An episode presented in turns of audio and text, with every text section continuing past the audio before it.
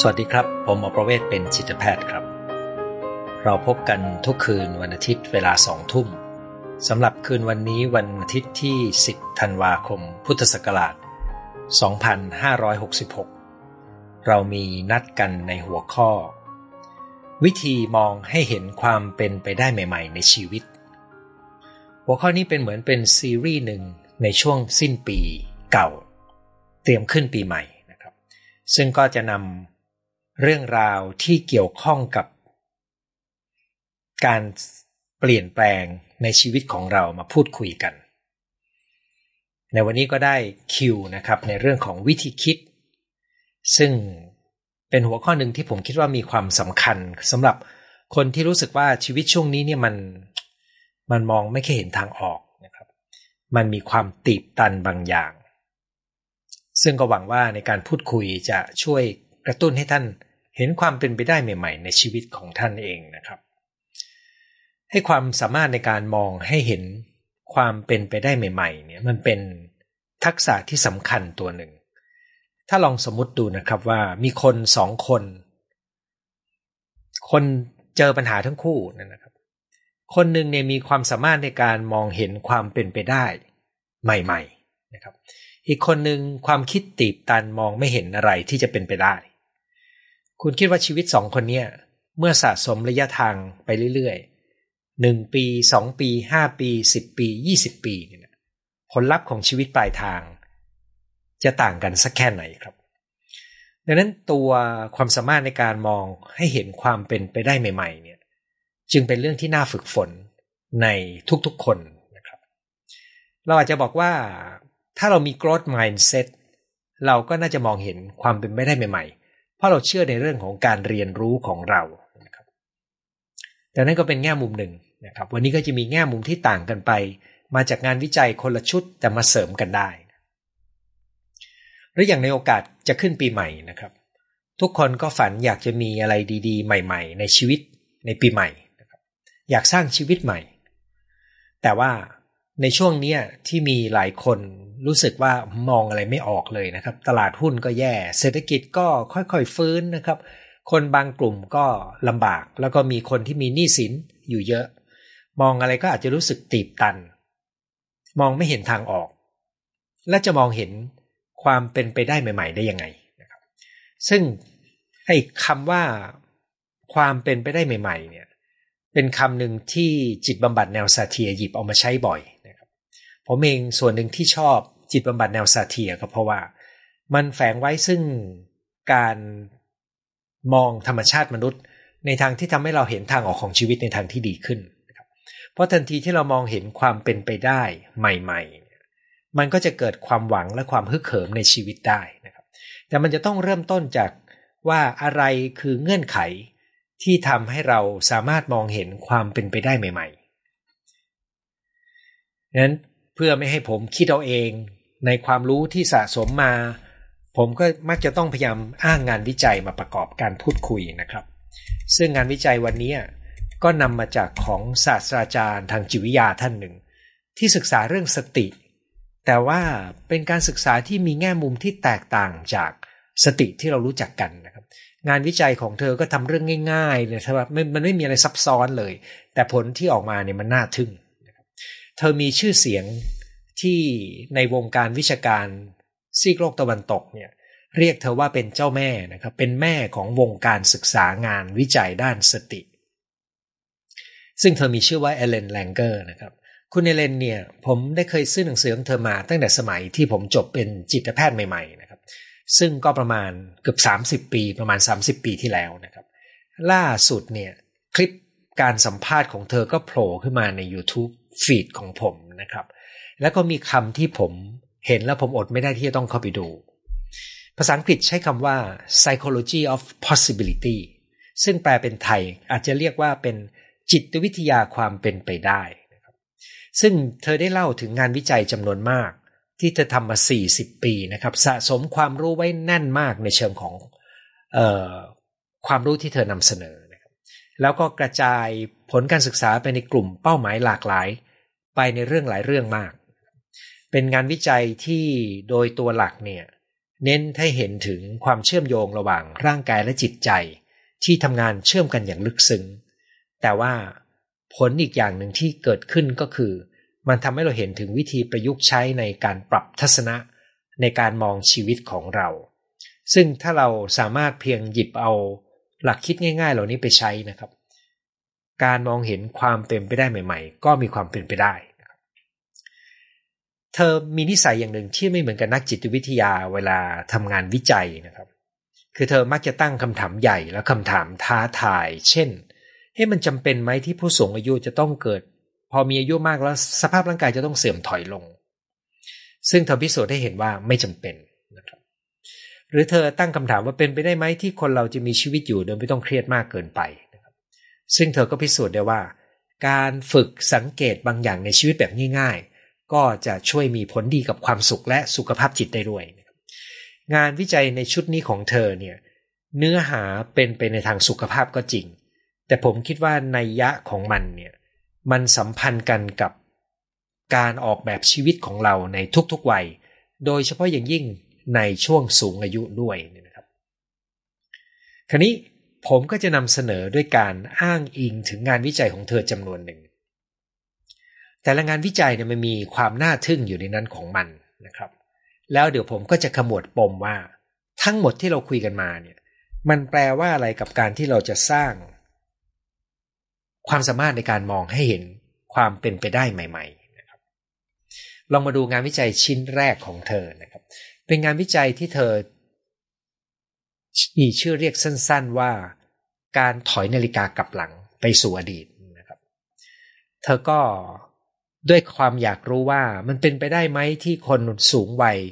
จะไม่ต้องเสื่อมสภาพร่างกายเหมือนปกตินะครับนั้นเนื้อเมื่อประมาณสัก 20 กว่าปีก่อนเนี่ย เธอก็ทำการรวบรวมคนวัย 80 ปีมากลุ่มหนึ่ง ซึ่งสมัยนั้นเนี่ยคนวัย 80 ปีถือว่าสุดทางอายุไขแล้วนะครับ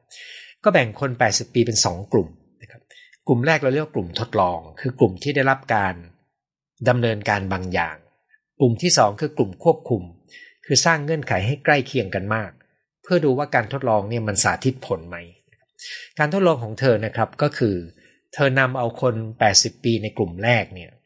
ไปอยู่ในสิ่งแวดล้อมเสมือนเขามีอายุ 60 ปี สิ่งแวดล้อมนี้ประกอบไปด้วยอะไรบ้าง บ้านที่อยู่อาศัยนะครับ รายการเพลงที่ฟังทางวิทยุ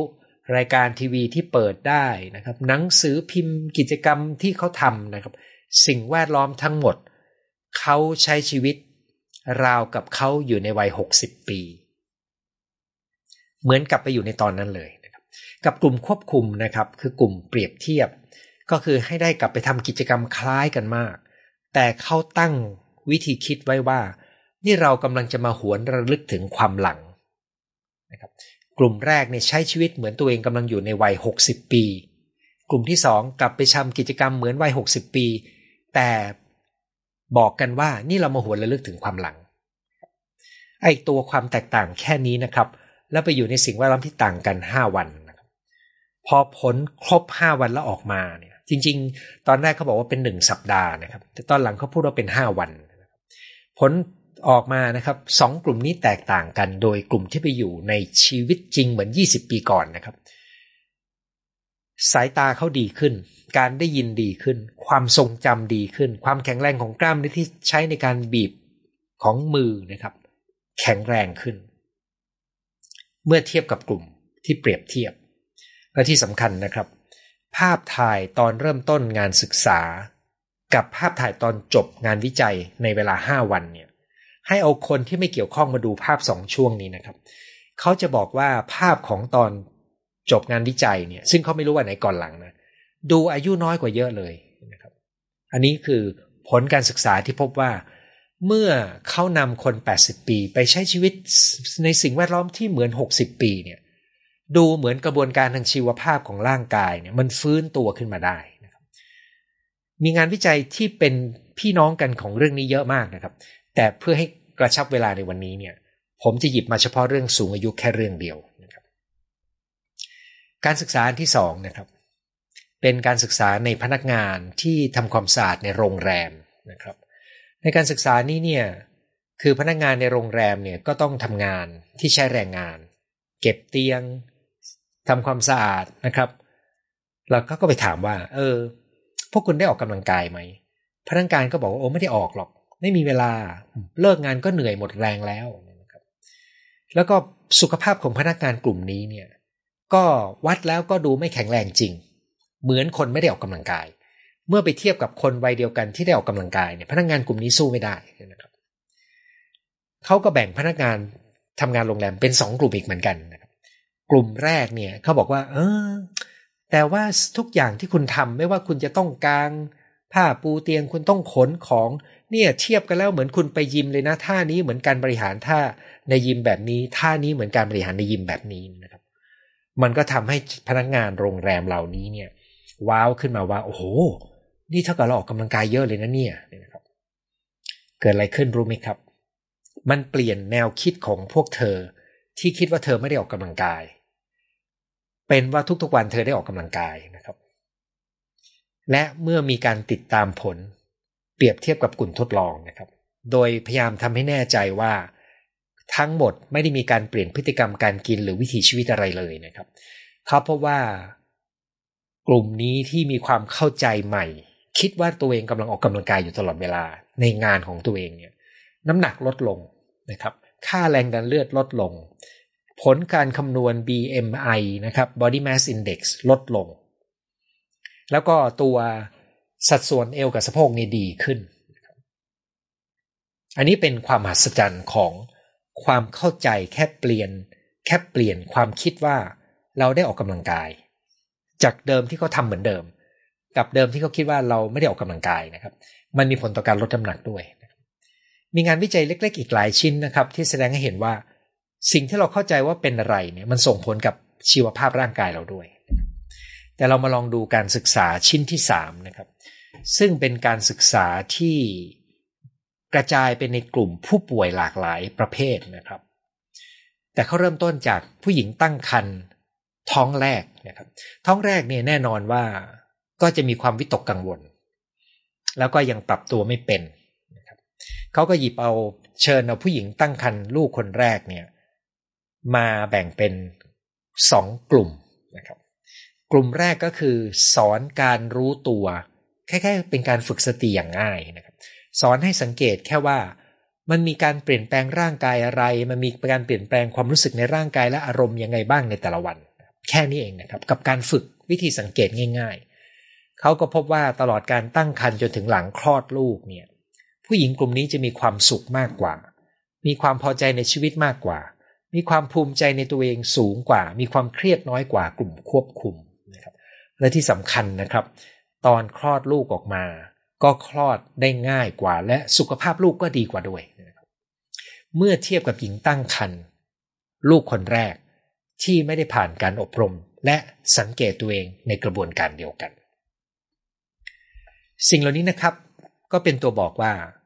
กรณีของหญิงตั้งครรภ์เพียงการฝึกความรู้ตัวในการสังเกตตัวเอง ไม่ได้ฝึกสติอะไรลึกซึ้งเหมือนแบบหลักสูตรเข้มข้นของในประเทศไทยที่เราเห็นกันเลยนะครับ ก็ส่งผลต่อความสุข ความพอใจในชีวิตความภูมิใจได้แล้วนะครับแต่คุณอย่าเพิ่งคิดว่ามันง่ายๆนะครับเดี๋ยวมีรายละเอียดอีกนิดหนึ่งที่เป็นตัวชี้ขาดที่สำคัญ มันมีการทดลองในลักษณะเดียวกันอีกหลายเรื่องในกลุ่มหลายโรคเนี่ยนะครับ ซึ่งในกลุ่มหลายเรื่องนี้เนี่ยผมจะยกตัวอย่างอีกสักเรื่องหนึ่งก็คือผู้ป่วยที่มีอาการปวดเรื้อรัง ปกติแล้วเวลาผู้ป่วยที่มีอาการปวดเรื้อรังเนี่ยเขาจะมีความรู้สึกว่าอาการปวดของเขาเป็นอยู่ตลอดเวลานะครับ แต่จริงๆแล้วเนี่ยอาการปวดของผู้ป่วยเนี่ยไม่ได้เป็นตลอดเวลาเท่ากัน มันมีขึ้นมีลงนะครับ แล้วก็ผู้ผู้ป่วยที่มีอาการปวดจำนวนมากเนี่ยมักจะไม่รู้ตัวเวลาที่ตัวเองไม่ปวด แต่จะไปคิดและรู้ตัวตอนที่ปวด แล้วก็จะคิดแต่ว่าเขาปวดตลอดเวลานั้นพอ ให้คนกลุ่มนี้มาสังเกตอาการปวดของตัวเอง ซึ่งมีในช่วงที่มีปวดมากบ้าง น้อยบ้าง สบายดีบ้างเลยนะครับ เอ๊ที่มันดีขึ้นมันดีจากอะไรเนี่ยนะครับ ก็พบว่าอาการปวดโดยรวมของเขาลดลงนะครับแล้วลักษณะของการสังเกตตัวเอง สังเกตร่างกายเนี่ยมันยังดีกับโรคอีกสารพัดโรค รวมถึงโรคซึมเศร้า รวมถึงเด็กที่มีปัญหาการเรียน รวมถึงความเครียดในผู้ดูแลผู้ป่วยเรื้อรังนะครับ โรคปาร์กินสัน โรคข้ออักเสบเรื้อรัง หรือโรคภูมิคุ้มกันทำลายเนื้อเยื่อตัวเองในกลุ่ม multiple sclerosis นะครับ หรือแม้แต่คนที่เป็นอัมพฤกษ์อัมพาตจากเส้นเลือดหลอดเลือดในสมองตีบหรือแตกเนี่ย ก็พบว่าเมื่อฝึกสังเกตอาการ ให้รู้ว่ามันเป็นมากช่วงไหน เป็นน้อยช่วงไหนนะครับ ดีขึ้นในบางเวลาตอนไหนบ้าง มันดีกับโลกของเขา อันนี้ก็กลายเป็นการเปลี่ยนโลกเลยไหมครับ ว่าเอ๊ะทำไมการสังเกตถึงมีผลมากขนาดนี้นะครับ แล้วมันเกี่ยวข้องอะไรกันกับการที่เราจะฝึกมองเห็นความเป็นไปได้ใหม่ ๆ ในชีวิต คุณนเรนแลงเกอร์ซึ่งเป็นนักวิจัยที่ทำมาทำงานมา 40 กว่าปีเนี่ยเขาก็ตั้งข้อสังเกตจากงานศึกษาหลายชิ้นนะครับว่า คนส่วนใหญ่ดำเนินชีวิตแบบการขาดการใส่ใจและรู้ตัว ในรายละเอียดของกิจกรรมต่างๆ ที่ตัวเองทำหรืออาจจะเรียกเป็นคำไทยๆว่าเป็นใช้ชีวิตอย่างขาดสตินะครับ แต่คำว่าสติในที่นี้ของเขามันมันมันไม่ได้ละเอียดลึกซึ้งเหมือนที่เราใช้กันนะครับและคุณเอเลนก็บอกว่า คนเราเนี่ยมองอะไรก็มองตามความเคยชิน คิดว่าตัวเองรู้แล้วคุ้นเคยแล้ว แต่ไม่เคยสังเกตจริง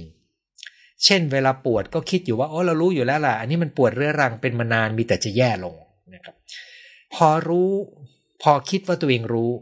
ก็ไม่ไปสังเกตหาข้อมูลเพิ่มเติม ไม่ใส่ใจในรายละเอียด แต่เมื่อฝึกสังเกตนะครับ แล้วใส่ใจในรายละเอียดของความรู้สึกที่เกิดขึ้นในแต่ละขณะให้ดีขึ้นเนี่ยเขาก็พบว่ามันจะกระตุ้นเซลล์สมองที่เกี่ยวข้อง ให้ต้องทำงานในการใส่ใจและเก็บข้อมูลในการรับรู้ข้อมูลนะครับ ซึ่งมันก็เลยเห็นว่าเอ๊ะอาการทั้งหมดของเรานี่มันไม่ได้อยู่นิ่งๆ มันขึ้นขึ้นลงลงขึ้นขึ้นลงลงนะครับ มันมีผลต่อการคลี่คลายอาการความทุกข์คล้ายกับการเห็นการ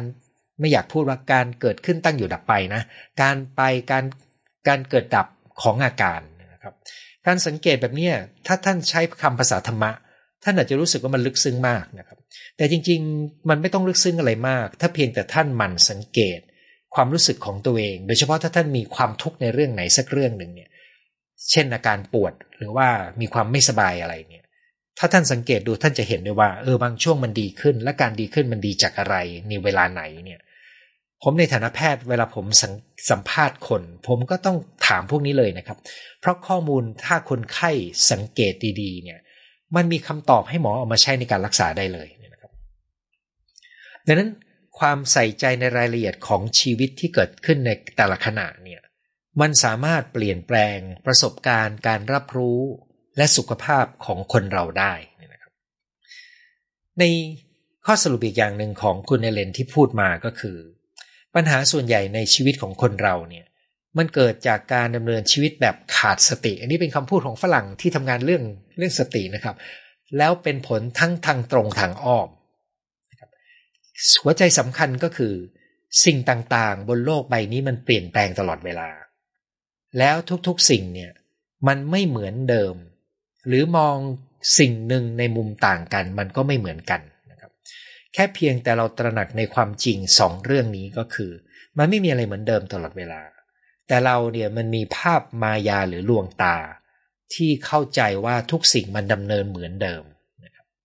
แต่ทันทีที่เราใส่ใจในรายละเอียดเราจะพบความแตกต่าง และทันทีที่เราฝึกมองหลาย ๆ มุม เราจะเห็นความแตกต่างด้วยเช่นกัน ซึ่งทันทีที่เราเห็นความแตกต่างในรายละเอียดเช่นนี้เนี่ย มันก็จะเป็นโอกาสให้เรามองเห็นความเป็นไปได้ใหม่ ๆ ที่เกิดขึ้นอยู่เสมอ โดยเฉพาะอย่างยิ่งมันมีความจำเป็นมาก ในยุคที่โลกเต็มไปด้วยความไม่แน่นอน เพราะท่ามกลางความไม่แน่นอนเนี่ย มันจะเต็มไปด้วยการเปลี่ยนแปลง แต่เนื่องจากคนเราไม่ชอบการเปลี่ยนแปลง คนเราก็จะไปยื้อกับความไม่แน่นอนนั้น แล้วคนเราก็มองไม่เห็นว่ามันมีสิ่งต่างๆ มันเปลี่ยนอยู่แล้วนะครับ ทุกๆ ครั้งที่มันเกิดการเปลี่ยนแปลง นั่นคือโอกาสในการทำอะไร หรือเห็นอะไรใหม่ ๆ ที่ไม่เหมือนเดิม เพราะเราไม่ต้องทำอะไรมันก็ไม่เหมือนเดิมอยู่แล้ว เพียงแต่เรามองไม่เห็นการเปลี่ยนแปลงนั้นเท่านั้นเองนะครับ ถ้าเราเพียงเปิดรับความไม่แน่นอนได้เก่งขึ้น และเราเพิ่มความใส่ใจและรู้ตัวอย่างที่มีตัวอย่างง่ายๆ อย่างที่เล่าไปเนี่ยนะครับ มันจะส่งผลดีต่อสุขภาพความสุข และความมีชีวิตชีวาของเราได้เลยคราวนี้เธอก็ได้อ้างอิงนักปราชญ์คนหนึ่ง ที่ชื่ออาร์เธอร์ ผมไม่รู้ตัวนี้อ่านว่าสโคเพนฮาวนะครับ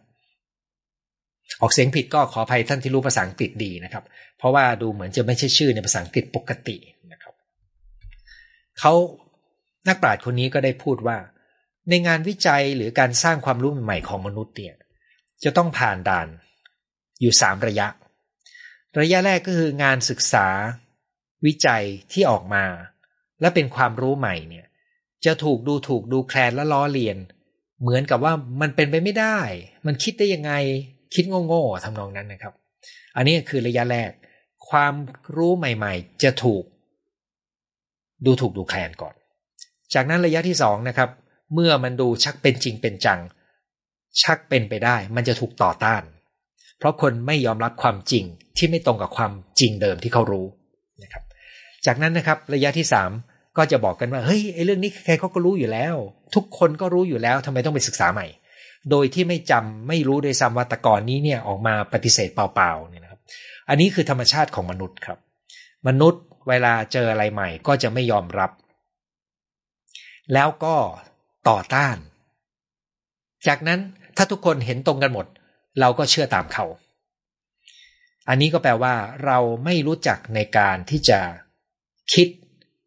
และมองสิ่งที่เกิดขึ้นในรายละเอียด จนเข้าใจความเป็นจริง แต่เราเอาความเข้าใจในหัวของเรามาเป็นตัวตั้งนะครับ ตัวนี้เป็นส่วนของการอ้างอิงจากของคุณเอเลนนะครับ แต่ผมมีงานวิจัยอีกชุดหนึ่ง ซึ่งก็เป็น งานวิจัยที่เกิดมาจากการศึกษาเกี่ยวกับสมองชุดใหญ่นะครับ ซึ่งเพิ่งนำไปเล่าให้กลุ่มที่เป็นผู้เรียนปมค้างใจภาคสี่ฟังนะครับเป็นงานวิจัยทางสมองครับ ตัวนี้จะทำให้ท่านเห็นภาพมากขึ้นด้วยว่า สมองเราทำงานหลอกเรายังไงคือมีการศึกษาที่พบว่าสมองเนี่ยเวลาที่รับข้อมูลจากลูกตาเรานะครับ มันก็จะส่งข้อมูลไปที่จอประสาทตา แล้วมันก็จะเป็นเส้นประสาทตาวิ่งเข้าไป นะครับ ในหัวเราแล้วก็สลับข้างไปที่สมองที่จัดการข้อมูลภาพฝั่งตรงข้าม ซึ่งอยู่ตรงบริเวณสมองส่วนท้ายบริเวณท้ายทอยของเรานะครับ เราก็เข้าใจว่า เออ ก็ถูกต้องแล้วนะข้อมูลมันเข้าผ่านลูกตาเรา แล้วมันก็วิ่งไปที่สมอง แล้วก็ไปจัดการข้อมูล มันก็ทำให้เรามองเห็นสิ่งที่อยู่ข้างนอก เราก็จะได้รู้ทันกันสถานการณ์คุกคามนะครับ มีอะไรอันตรายไหม มีอะไรเป็นอาหารไหม มีอะไรที่ต้องระแวดระวัง มีอะไรที่อาจจะกลายเป็น สิ่งมีชีวิตถ้าเป็นสัตว์นะครับ เอามนุษย์ละกัน มีใครที่อาจจะมาเป็นคู่คนรักกับเราได้ไหม อันนี้คือสิ่งที่สมองสแกนใช่ไหมครับ แต่พอเขาไปศึกษาข้อมูลในสมองจริง ๆ นะครับ เขาพบว่าไอ้บริเวณพื้นที่ที่จัดการข้อมูลภาพเนี่ย มันไม่ได้รับข้อมูลแต่จากลูกตาอย่างเดียวครับ มันรับข้อมูลจากสมองส่วนอื่นเต็มไปหมดเลย โดยที่ข้อมูลที่ได้รับจากสมองส่วนอื่นเนี่ย มีมากเป็นสิบเท่าของข้อมูลที่รับจากลูกตาเรา แปลว่าอะไร แปลว่าในแต่ละขณะเนี่ย กระบวนการสร้างภาพเพื่อทำความเข้าใจในภาพภายนอกเนี่ยนะครับ เราเข้าใจว่าสมองรับจากข้างนอกแล้วก็ไปเป็นภาพเฉยๆ แต่จริงๆแล้วมันมีการทำงานเพิ่มมากขึ้นเป็นสิบเท่า จากสมองส่วนอื่นในการสร้างภาพจำลองนะครับ ภาพจำลองเหล่านี้มีประโยชน์ก็คือมันทำให้สมองรู้จักใช้ข้อมูลเก่าที่มีอยู่ทำนายว่ากำลังเกิดอะไรขึ้น โดยไม่รอข้อมูลในปัจจุบัน เพื่อทำให้มนุษย์มีความสามารถในการอยู่กับโลกที่จะทำให้หนีเอาตัวรอดได้ แล้วก็วิ่งหาอาหารได้ดีขึ้น เมื่อไหร่ก็ตามที่เราเชื่อสิ่งที่เราเห็น ขอให้รู้ไว้เลยว่า สิ่งที่เราคิดว่าเราเห็น มันไม่ใช่สิ่งที่มีอยู่จริงในโลกภายนอกนะครับ เพราะมันถูกส่วนผสมของข้อมูลเก่าในสมองเราเข้าไปปนอยู่ในนั้นแล้วนะครับ ถ้ากลับไปที่งานวิจัยของคุณแอลเลนนะครับ งานวิจัยของเธอก็เป็นการตอกย้ำในแง่มุมอีกแง่มุมหนึ่งของนักวิจัยทางค่อนมาทางคลินิกนะครับ ส่วนงานวิจัยล่าสุดนี้เป็นงานวิจัยในเชิงสมองนะครับ มันเป็นตัวบอกเราว่า สิ่งที่เราคิดว่าเราเห็นและเรารู้เนี่ย จริง ๆ มันเป็นภาพจำลองที่สร้างขึ้นในสมองของเราเอง โดยเอาข้อมูลเก่าเข้ามาดังนั้นคุณอาจจะไม่ได้สังเกตเห็นว่านะครับ บางคนอาจจะไม่สังเกตว่า เอ๊ะบางวันผมมีต้นไม้สีเขียว บางวันผมไม่มีต้นไม้สีเขียวนะครับ หรือคุณอาจจะไม่สังเกตว่าเอ๊ะวันนี้ผมเปลี่ยนขาใหม่ๆนะครับ จริง ๆ ผมเปลี่ยนใหม่ตัวใหม่ด้วยซ้ำนะครับ เพราะว่าเสียงมันแตก แต่นี่ก็คือการทำงานของสมองเราครับนั้นข้อเสนอของการที่เราจะมองเห็นความเป็นไปได้ใหม่ ๆ คืออะไร ก็คือเราจำเป็นที่จะต้องตระหนักว่า สิ่งที่เราคิดว่ามันเป็นของมันอย่างนั้น สิ่งที่เรารู้สึกว่ามันเคยชินเป็นอย่างนั้นของมันนะครับ สถานการณ์ที่เรามองในมุมเดิมๆแล้วรู้สึกว่ามันไม่มีทางออกอะไร ส่วนหนึ่งมันเป็นเพราะว่าเรากำลังติดกับดักของการสร้างข้อมูลภายในหัวของตัวเราเอง ที่ทำให้เราไม่สามารถมองเห็นข้อเท็จจริงภายนอก ที่มีรายละเอียดที่เมื่อไหร่ก็ตามที่เราใส่ใจดีๆ เราจะเห็นถึงการเปลี่ยนแปลงที่เกิดขึ้นตลอดเวลา และในการมองเห็นการเปลี่ยนแปลงที่เกิดขึ้นตลอดเวลานั้น มันจะมีพื้นที่ของความเป็นไปได้ ใหม่ ๆ ในชีวิตของเรา ดังนั้นไม่ว่าท่านจะนำความรู้นี้ไปจัดการในเรื่องอะไรก็ตาม เช่น โอกาสในงาน โอกาสในการทำธุรกิจหรือสร้างไรายได้ด้วยตัวเอง โอกาสในการศึกษาต่อ โอกาสในการมีเพื่อนใหม่ โอกาสในการที่ท่านจะย้ายไปอยู่ในสิ่งแวดล้อมที่ท่านคิดว่าดีกับชีวิตของท่าน ทุกๆอย่างเนี่ย ถ้าเราเข้าใจว่าเรามีข้อมูลแล้ว ถ้าเราเข้าใจว่าเราเรารู้แล้ว เราก็จะไม่รู้อะไรเพิ่ม ซึ่งนั่นก็ทำให้เราไม่มีคำตอบใหม่ แต่ถ้าเราตระหนักว่าสิ่งที่เราเห็น เราอาจจะไม่ได้ใส่ใจรายละเอียดให้มากพอ เมื่อเราใส่ใจรายละเอียดให้มากพอ เราจะเห็นความข้อมูลใหม่ที่เราคิดไม่ถึง หลายครั้งมันอยู่ตรงหน้าเรา แต่เรามองไม่เห็น ถ้าเปรียบเทียบไปบางครั้งเหมือนกับ เราพยายามหาของ และของมันก็วางอยู่ตรงหน้าเรา แต่เรามองไม่เห็น แต่ทันทีที่เราใส่ใจ ตรวจสอบทำให้มันช้าลง เราก็จะเห็นว่าเอ๊ะมันอยู่ตรงหน้าเราเอง การหาความเป็นไปได้ใหม่ ๆ ก็คล้ายกัน จริง ๆคำตอบมันอยู่รอบๆตัวเราคำตอบมันสามารถหาได้ ถ้าเราเปิดรับความไม่แน่นอนนั้น แล้วก็มองเห็นรายละเอียด ที่คนส่วนใหญ่มองข้ามไป อันนี้แหละก็เป็นเหตุเดียวกันกับที่ทำไมบางคน ถึงมองเห็นโอกาสทางธุรกิจทั้งที่ทุกคนก็มองเห็นเรื่องเดียวกัน แล้วก็เป็นเหตุเดียวกันกับการที่ นักวิทยาศาสตร์ ค้นพบยาเพนิซิลิน ตอนที่เขาเห็นว่า เชื้อราที่เขาเอ่อเชื้อราที่เขา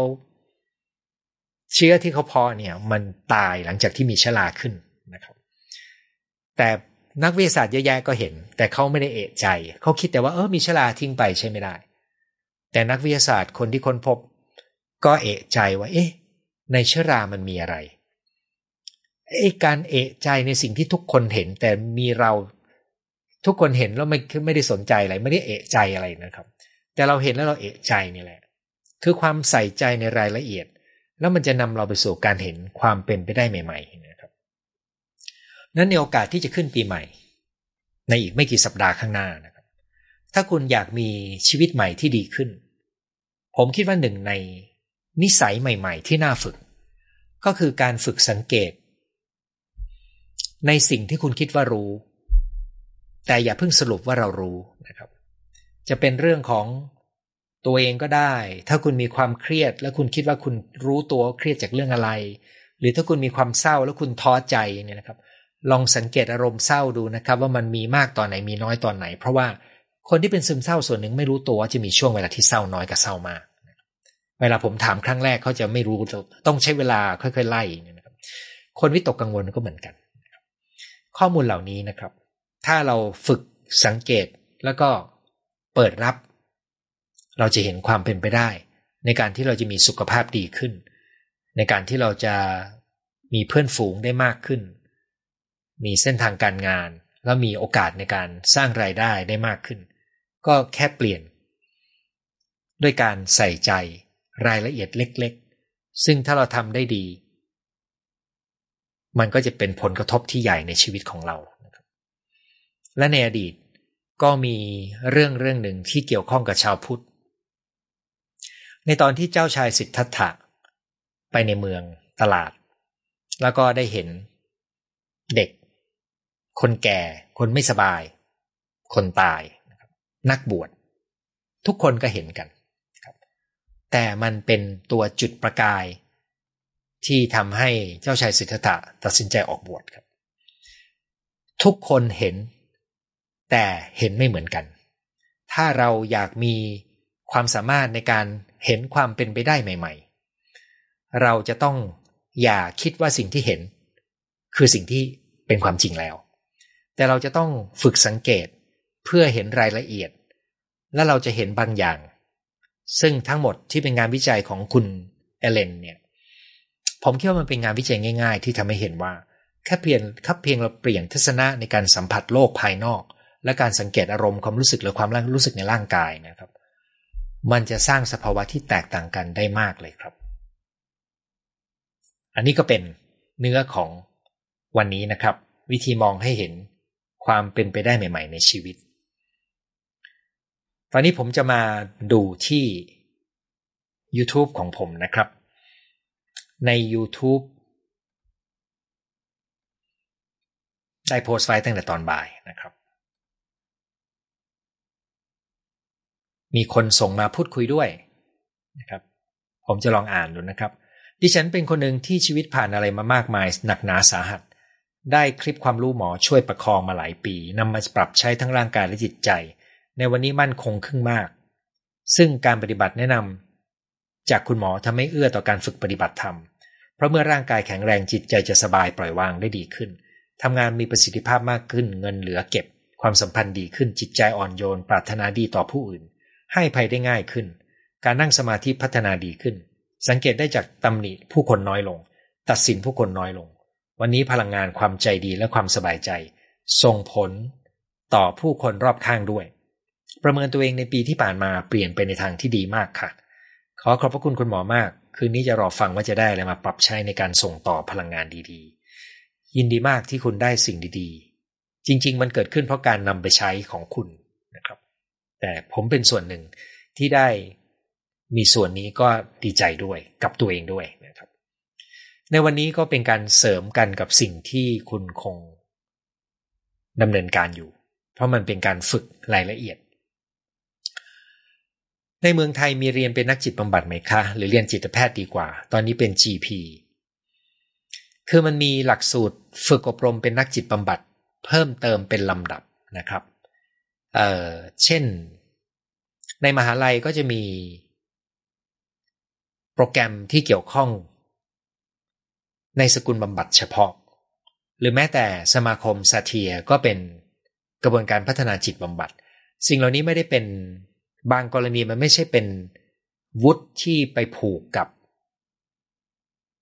กับวุฒิของมหาลัยนะครับคราวนี้ถ้า ถ้าคุณอยู่ในประเทศไทยเนี่ยแล้วเป็นหมอทั่วไปนะครับ การจะฝึกโดยไม่มีฐานเลยก็จะยากหน่อยหนึ่ง แต่ถ้าคุณจะเรียนจิตแพทย์ ก็ต้องรู้ว่าจบมายังทำจิตบำบัดไม่เป็น น้อยมากที่จะพอทำเป็น เพราะว่าจิตแพทย์จะได้รับอิทธิพลจากโมเดลด้านการแพทย์ในเชิงชีวภาพและการใช้ยามากหน่อยหนึ่งอย่างไรก็ตามมันมีจุดแข็งอย่างหนึ่งคือพอเป็นจิตแพทย์แล้วเราจะมีความรู้พื้นฐานจำนวนหนึ่งถ้าคุณไม่เป็นหลงวิ่งเข้าไปในวงการที่ใช้ยานะครับ มันมีอะไรให้คุณเรียนเยอะขึ้นมาก มากกว่าสมัยผมจบจิตแพทย์ใหม่ๆ เมื่อเกือบสามสิบปีก่อน สามสิบกว่าปีก่อน ดังนั้นถ้าคุณสนใจอยากทำงานด้านจิตบำบัด และคุณเป็นหมออยู่แล้ว ก็อาจจะน่าจะต้องอดทนเรียนจิตแพทย์สักสามปี แล้วก็มาต่อวุฒิจิตบำบัดในสาขาต่างๆ ซึ่งในประเทศไทยที่มีชื่อเสียงนะครับ เช่นตัวสัตียโมเดลก็มีโปรแกรมของสมาคมสัตียนะครับ ตัว EMDR ก็มีชมรมของ EMDR ซึ่งก็ถือว่าเป็นสำนักมาตรฐานหนึ่ง ตัว CBT ก็มีมหาลัยเปิดหลักสูตร CBT นะครับ แล้วก็ตัว brain spotting ก็มีที่การอบรมมากขึ้น ซึ่งก็เป็นสกุลบำบัดอีกสกุลหนึ่งที่ผมใช้ แล้วเราก็มีพื้นที่ในการฝึกปฏิบัติธรรม ซึ่งจะเอามาประยุกต์ใช้ได้ มีการอบรมโดยวิทยากรต่างประเทศที่สมาคมซาทีเชิญมาเป็นระยะ เช่น การใช้ตุ๊กตาถาดทรายในการเยียวยานะครับดังนั้น แต่ทั้งหมดถ้าคุณจบเป็นจิตแพทย์ก่อนเนี่ยมันจะมีต้นทุนที่คุณจะมาเรียนต่อได้ง่ายขึ้น แล้วมันมีดีกรีที่น่าเชื่อถือ แม้ว่าวงการจิตแพทย์ส่วนใหญ่จะเรียนแล้วมาถนัดใช้ยาก็ตาม แต่เราได้ความรู้พื้นฐานที่ต่อยอดได้ แต่โดยตัวมันเองมันไม่พอนะครับนั้นถ้าคุณอยากเรียนคุณก็ต้องเผื่อเวลาไปอีกอย่างน้อยหลายปีนะครับ จิตบำบัดคุณต้องใช้เวลาอย่างน้อยสัก ผมว่าสามปีหลังจากจบจิตแพทย์สามปีแล้ว ก็ซ้อนกันคุณก็เผื่อเวลาเพิ่มหลังจากจบหมอมาแล้วที่เรียนหกปี แล้วฝึกทำอินเทอร์นปีหนึ่งแล้วไปใช้ทุนสองปี ก็มาเรียนจิตแพทย์อีกสามปี แล้วก็ฝึกปรือฝีมือเป็นนักจิตบำบัดอีกประมาณสักสามถึงห้าปีก็หากินได้ง่ายขึ้นทำงานได้ง่ายขึ้นช่วยเหลือผู้คนหลากหลายแล้วแต่คุณ ว่าคุณจะไปยืนอยู่ตรงไหนของระบบบริการนะครับ แต่ผมต้องบอกอย่างหนึ่งนะครับ การเติบโตเป็นนักจิตบำบัดเนี่ย มันเป็นกระบวนการเติบโตตลอดชีวิตครับ มันมันไม่จบ ผมหกสิบกว่า ตอนนี้ผมก็ยังเข้าอบรมโน่นนี่อยู่ตลอดเวลานะครับ ก็ผมเคยนั่งคำนวณตัวเลขดูนะครับ ปีหนึ่งปีหนึ่งผมใช้เงินเป็นเลขหกหลัก ในการพัฒนาความรู้อยู่เรื่อยๆในวัยหกสิบกว่านะครับ แต่ทำด้วยความสนุก อันนี้คือทัศนะที่เกี่ยวข้องกับเรื่องนี้ด้วยนะครับ เพราะผมไม่คิดว่าเมื่อหกสิบแล้วเราจะต้องหยุดทำงานหรือหยุดเรียนรู้ แต่แน่นอนว่าเราต้องออกแบบที่ไม่ใช่ทำงาน full time เต็มเวลา แล้วก็ต้องไม่อดนอน ต้องมีเวลาเที่ยว ต้องมีเวลากินและออกกำลังกายนะครับ และที่สำคัญพัฒนาความรู้อย่างที่ผมแบ่งปันกันนะครับ แนวทางนี้คิดตลอด แต่ก็อยากได้ไอเดียแนวคิดจากหลายๆทาง รอคอยคืนนี้ ติดตามตลอดเด้อท่านหมอ ทุกวันนี้มองไม่เห็นทางออกได้แต่ทนทำงานไปเรื่อย รอแค่วันที่จะคลี่คลายแต่ยังมองไม่เห็นทางออก ถ้าคุณเผชิญกับสภาวะที่มองไม่เห็นทางออกนะครับ มันเป็นการติดกับกับความคิดของคุณ ซึ่งเมื่อกี้ผมได้พูดแล้วนะครับ ผมลืมพูดไปประเด็นหนึ่งคือประสาทสัมผัสที่ผมพูดถึงการมองเห็นเนี่ยที่บอกว่ามันมีเส้นข้อมูลวิ่งเข้ามาจากประสาทตาเข้าไปในสมองเนี่ย แต่ข้อมูลในสมองทางภาพเนี่ยมันมีข้อมูลอีกสิบเท่าวิ่งอยู่ในสมอง ส่วนอื่นวิ่งเข้ามา ซึ่งมันเป็นกระบวนการสร้างภาพจำลองเพื่อทำให้เราเข้าใจโลกข้างนอกตัวเนี่ย เราใช้ข้อมูลข้างนอกมากกว่า เราใช้ข้อมูลในหัวของเรามากกว่าข้อมูลจริงข้างนอกสิบเท่านะครับปรากฏว่าประสาทสัมผัสอื่นนะครับ ไม่ว่าจะเป็นการได้ยิน การดมกลิ่น ทุกอย่างที่เป็นประสาทสัมผัสของเรา ก็อยู่ในระบบเดียวกัน คือสมองสร้างข้อมูลให้กับเรา จนเราคิดว่ามันเป็นเรื่องจริงนะครับ แต่จริงๆแล้วมันปนกันระหว่างข้อมูลภายนอก กับข้อมูลที่สร้างขึ้นจากข้างใน ย้ำอีกทีก็คือ ข้อมูลที่สร้างขึ้นจากข้างใน มากกว่าข้อมูลที่ได้รับจากข้างนอกสิบเท่า ดังนั้น ถ้าคุณมองไม่เห็นทางออก แปลว่าความคิดคุณอาจจะตกร่องเดิม ถ้าคุณต้องการมองเห็นทางออก คุณต้องมีสิ่งที่เรียกว่า ภาษาอังกฤษใช้คำว่า fresh look คือความคิดที่สดใหม่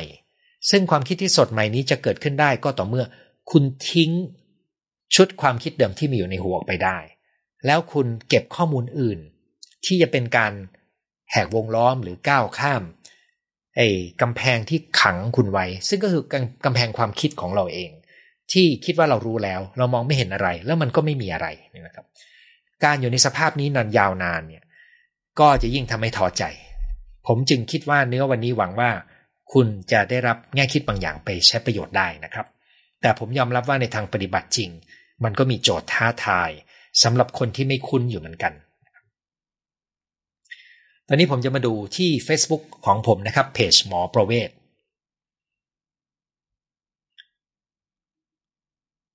อ๋อ ยังมีคนบอกว่าเสียงเบาเลยเหรอครับ เอาละครับ ตอนนี้ผมจะมาดูข้อความนะครับ ส่งเข้ามา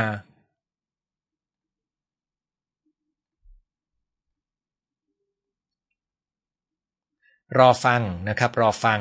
เวลาที่ทุกอย่างดีสามารถมองเห็นความเป็นไปได้ใหม่ได้ แต่พอเครียดมองไม่เห็นเลยต้องทำอย่างไร อันนี้จริงครับ เพราะว่างี้ครับ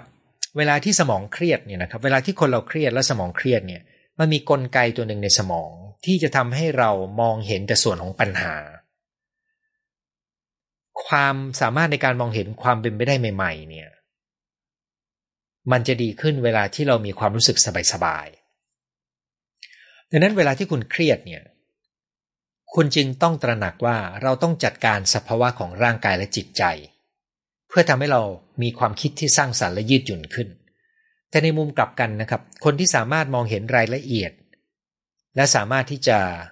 ทำอย่างที่เมื่อกี้นี้ผมยกตัวอย่างในเนื้อหานี่นะครับ โอกาสที่เขาจะเครียดก็จะลดลงนั่นมันเป็นสองทาง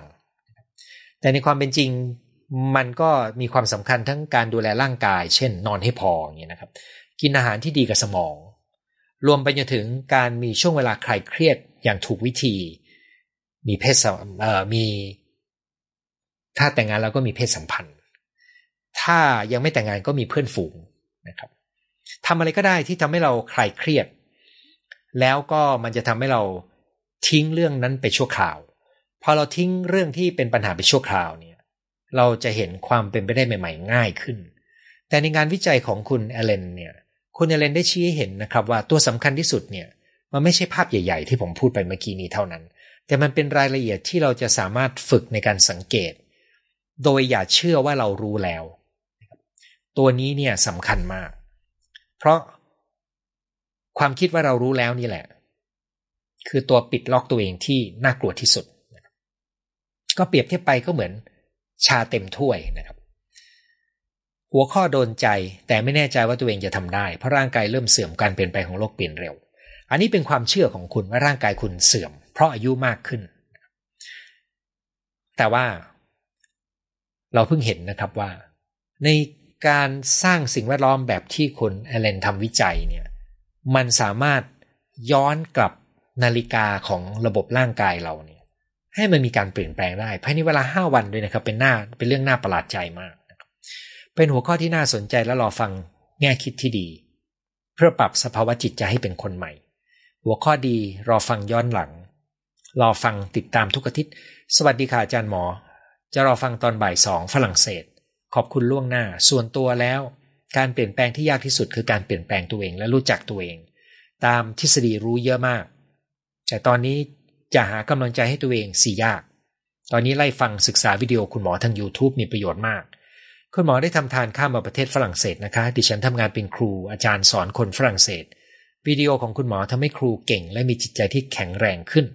ขอบคุณคุณหมอแทนลูกศิษย์ชาวฝรั่งเศส เป็นเกียรติอย่างยิ่งครับ ติดตามค่ะ ขอแนวคิดชีวิตดีๆ ในปีใหม่ขอบคุณรอฟัง รอฟัง รอฟังนะครับ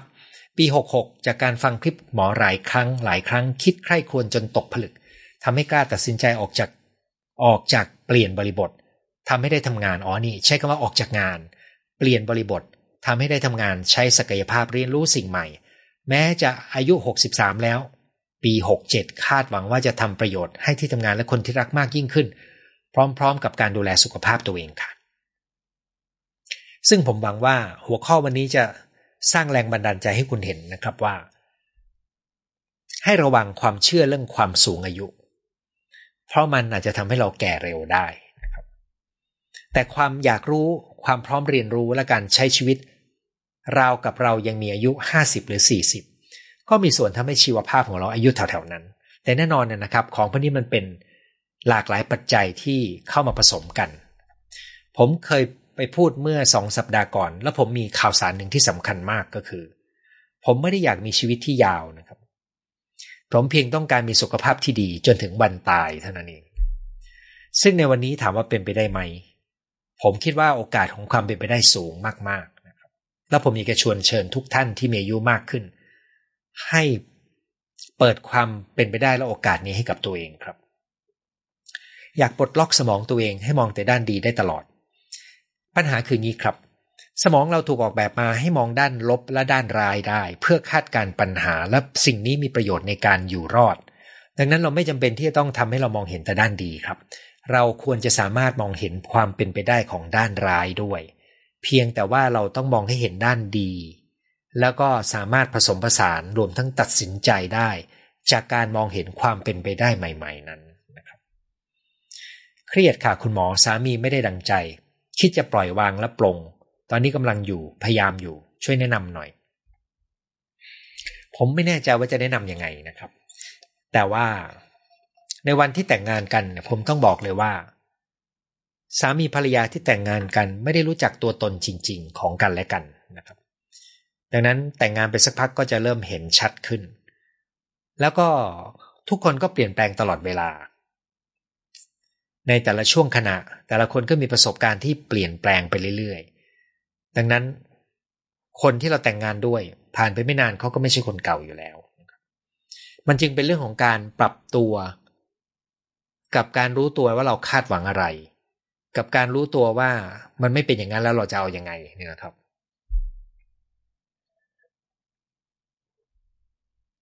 ท่านถัดมานะครับ ผมว่าความเป็นไปได้ใหม่ ๆ มีทั้งบวกและลบครับ สิ่งที่สำคัญคือถ้าเราตกหล่มความคิดฟุง้ง ทั้งคิดดีเกินคิดร้ายเกิน คงทำให้เราหุนหันหรือไม่ลงมือทำผมยังนึกถึงการรู้จักและอยู่กับตัวเอง การค้นหาความจริงก้าวเล็ก ๆ จะช่วยเราสามารถอยู่ร่วมกับความเป็นไปได้ใหม่ ๆ ได้ง่ายขึ้นครับอาจารย์ปลอถ้าคืนนี้ไม่มีปัญหารอการส่งต่อครับอาจารย์ คนนี้เขารอไมโครโฟนตัวเก่าของผมนะครับ ติดตามคุณหมอมาตลอด ไม่ได้ฟังสดก็ย้อนหลัง ใน YouTube ชีวิตเป็นผู้คนได้ขึ้นมาเพราะฟังคุณหมอ เลิกเวียงใส่ลูกใส่สามีเลิกแพนิคเก็บกดคิดมากประสาทสละแอกเพราะติดตามอาจารย์หมอมาตลอด 3-4 ปีมานี้เลิกไปพบแพทย์เรื่องการป่วยทางจิตใจแล้ว หมอเอายามาให้กินกินแล้วทำให้ยิ่งแย่เข้าไปใหญ่ ปัจจุบันฟังแต่คุณหมอประเวศท่านเดียวทุกอาทิตย์พอค่ะ แค่นี้ก็กลับมามีชีวิตปกติธรรมดาไม่ต้องทานยาแก้แพนิคซึมเศร้า ปรับใจปรับตัวปรับ mindset ยอมรับความจริง อะไรจะเกิดมันก็ต้องเกิดตั้งสติคิดวิเคราะห์แยกแยะทำตามคุณหมอพูด คุณหมอสอนจนทุกวันนี้ชีวิตพบแต่ความสุขใจสบายกาย จะดูแลสุขภาพจิตสุขภาพใจตัวเอง และสุขภาพกายให้ดีที่สุด พร้อมรับทุกปัญหา ขอติดตามฟังคุณหมอต่อไปนะคะขอบคุณมาก ยินดีมากนะครับที่คุณได้ประโยชน์ นี่คือทั้งหมดที่ส่งมาที่ Facebook ของหมอประเวศนะครับ ตอนนี้ผมจะมาตอบข้อความนะครับ จากท่านที่ส่งเข้ามา ความกลัวความกังวลทำให้ไม่กล้าเปลี่ยนชีวิต ขอวิธีทะลุความกลัวเพื่อพบสิ่งใหม่ค่ะ อาจารย์หมอ คืออย่างหนึ่งก็คือเวลาที่เราคิดอยู่ในร่องเดิมเนี่ย เรามองไม่เห็นความเป็นไปได้ แต่แม้ว่าบางครั้งเราเห็นความเป็นไปได้นะครับ เมื่อกี้เราคุยแล้วนะครับ ว่าถ้าเครียดถ้ากลัวถ้ากังวลเรามักจะมองไม่ค่อยออก แล้วเวลาเรามองไม่ออกเราก็ทำให้เรากังวลและเครียด เหมือนติดกับดัก แต่แม้ว่าเราจะมีการมองเห็นทางออก บางทีเราก็ไม่รู้ว่าเราจะเดินหน้ายังไง เพราะในการเดินหน้ามันมีความกลัวอยู่ในนั้น ผมเคยพูดเรื่องการก้าวออกนอกคอมฟอร์ทโซนนะครับ ผมอยากจะชวนคุณไปดูที่นั่น หลักคิดก็คือเราต้องตระหนักว่า การอยู่ในที่เก่าแล้วไม่กล้าเปลี่ยน มันมีสิ่งที่เราสูญเสียและต้องแลกอยู่ ถ้าใช้ภาษาอังกฤษก็คือ cost ของมัน cost cost มันมี cost มันมีค่าใช้จ่ายที่คุณต้องจ่ายกับการอยู่ในที่เก่า ซึ่งคุณไม่เห็น คุณเห็นแต่สิ่งที่น่ากลัวของที่ใหม่ เพราะคุณไม่รู้นะครับนั้นเราก็ต้องเข้าใจธรรมชาติของการเปลี่ยนแปลงตรงนี้ครับ แล้วก็ทำให้เราเห็นว่าทำไมที่ใหม่ถึงจะดีกว่าที่เก่า แม้มันจะมีความไม่แน่นอน จากนั้นก็ต้องมีกระบวนการเดินที่ค่อยๆ ทดสอบความเป็นจริงในแต่ละก้าว รายละเอียดเหล่านี้มีอยู่ด้วยกัน 5 ประเด็นในการก้าวออกนอกคอมฟอร์ทโซนนะครับ คุณลองไปค้นดู ถ้าผมพบว่ามันเก่าเกินไป แล้วผมมีข้อคิดใหม่ เพิ่มมาก ผมจะหยิบหัวข้อนี้มาพูด ภายในช่วงปลายปีนี้ต้นปีหน้านะครับขอคำแนะนำเรามองเห็นความเป็นไปได้ใหม่ๆ แต่เราไม่กล้า โอเคเลยคุณตกอยู่ในจุดนั้นพอดีนะครับเพราะใจกลัวว่าจะผิดทางเสียเวลา คราวนี้วิธีเดียวที่เราจะรู้ว่ามันถูกทางไหมก็คือเราต้องทดลอง คือตราบใดที่เรายังไม่ทดลอง เราก็ไม่รู้ว่าโรคโลกของความเป็นจริงมันเป็นยังไง แต่ทันทีที่คุณได้ทดลองกับโลกของความเป็นจริง ด้วยการลงมือทำไปสักนิดเพื่อ test ดูเนี่ย คุณจะเห็นความเป็นไปได้ว่ามันจะ work ไหมนะครับ ซึ่งแน่นอนว่าเราก็ต้องการมาตรการหลากหลายเพื่อทำให้เรามีตัวสำรองที่จะรองรับถ้าเกิดว่ามันไม่เป็นอย่างที่เราคิด ดังนั้นคนที่ไม่ประมาทก็จะต้องเดิน แล้วก็ทดสอบ แล้วต้องรู้ว่าทดสอบถึงจุดหนึ่งถ้ารู้ว่ามันไม่ work ก็อย่ากลัวเสียหน้า ที่จะเปลี่ยนมาตรการหรือที่จะถอยกลับมาก่อนตั้งหลักก่อนก็ได้นะครับ ตัวนี้เป็นรายละเอียดของการจัดการในการเดินจริงอย่างที่คุณพูดเลยนะครับ มีคนบอกเสียงเบา อีกคนบอกเสียงปกตินะครับ ยาจิตเวชบางกลุ่มติดและอันตราย ครั้นจะรักษาใช้ใจใช้สติก็ยากเกิน ยิ่งหาข้อมูลยาก็ยิ่งกลัว ก็ไม่หายสักทีโรควิตกกังวลเป็นมาหลายปี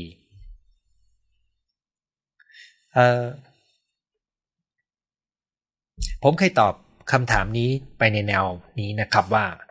ถ้าจำเป็นเพราะมีอาการมากก็ขอให้กินยาแต่เลือกกินยาขนาดต่ำแต่การปรับวิถีชีวิตสำคัญมาก และเมื่อปรับวิถีชีวิตที่เข้าที่ดีขึ้นบ้างแล้ว เมื่อรู้สึกนิ่งขึ้นบ้าง ควรจะเข้าสู่กระบวนการพัฒนาและเยียวยาจากข้างในนะครับ ซึ่งคุณบอกว่าคุณแก้ปมค้างใจ ผมไม่แน่ใจว่าใช้กระบวนการยังไงบ้างนะครับ แต่ว่าถ้าคุณเข้าสู่กระบวนการที่มีคุณภาพ คุณควรจะเจอปมจากวัยเด็ก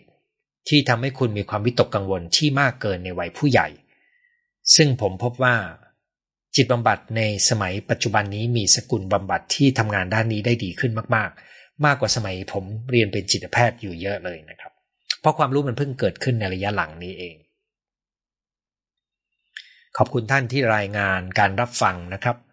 แล้วก็ยังมีคนบอกว่า เสียงเบาอยู่ดีเหรอ เออเนาะไม่รู้จะทำยังไงแล้วเนาะ ผมจะเติมได้อีกหน่อยหนึ่ง นี่เป็นการเพิ่มระดับเสียงของไมโครโฟนขึ้นไปอีกหน่อยหนึ่งนะครับ ชอบฟังพูดเรื่องนี้มาก เสียงเบามาก สัญญาณไม่ดีดีใจมาทันเสียงเบาสงสัยจะเบาจริงนะครับเอาละผมจะขยับเข้ามาใกล้อีกหน่อยหนึ่งนะครับ เสียงเบาอ๋อเขาบอกว่าใน YouTube เสียงเบา Facebook ก็เบาสรุปก็คือเบาทั้งคู่นะครับ ปรับใหม่ ปรับใหม่หน่อยนะครับ พูดง่ายว่าชีวิตเริ่มต้นใหม่ได้เสมอ แต่ในความเป็นจริงมันยากทั้งโอกาสและความเป็นไปได้ที่จะสำเร็จ คุณมีสิทธิ์ที่จะเชื่อเช่นนี้ครับ แต่ความเชื่อเช่นนี้ก็มีผลตามมาของความเชื่อชุดนี้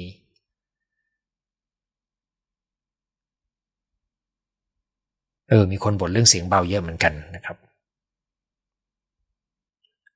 ไลฟ์สดทำให้ได้หัวข้อใหม่ที่ปรับใช้ในชีวิตที่เหลือน้อยลง ตอนนี้อายุหกสิบครับ เป็นโรควิตกกังวลรุนแรง มีนิสัยคิดวน คิดไม่ตกไม่ยอมกินยาทำยังไงทำลายความคิดนี้ได้กลัวผลข้างเคียง อันนี้ตอบไปแล้วข้างบนนั้นนะครับ ฟังออนไลน์ครั้งแรกนะครับ หนูเป็นโรคซึมเศร้า ที่จริงวันนี้ไอ้ตัวที่ผมเล่าตัวอย่างเนี่ยเขาบอกว่าทำให้อาการซึมเศร้าดีขึ้นด้วยนะครับ ซึ่งผมเห็นด้วยเพราะว่าความรู้นี้มีตั้งแต่ตอนที่ผมเรียนจิตเป็นจิตแพทย์แล้วว่า สิ่งหนึ่งที่ช่วยคนเป็นโรคซึมเศร้าได้คือสังเกตระดับความเศร้าในแต่ละขณะ พร้อมสังเกตว่าเกิดอะไรขึ้นที่ทำให้เราเศร้ามากกับเศร้าน้อย แค่นี้เราก็ไปจัดการอาการต่างๆ ได้ดีขึ้นแล้วนะครับ ขอบคุณที่นำสิ่งดีๆ มานำเสนอ เสียงเบาอีกแล้ว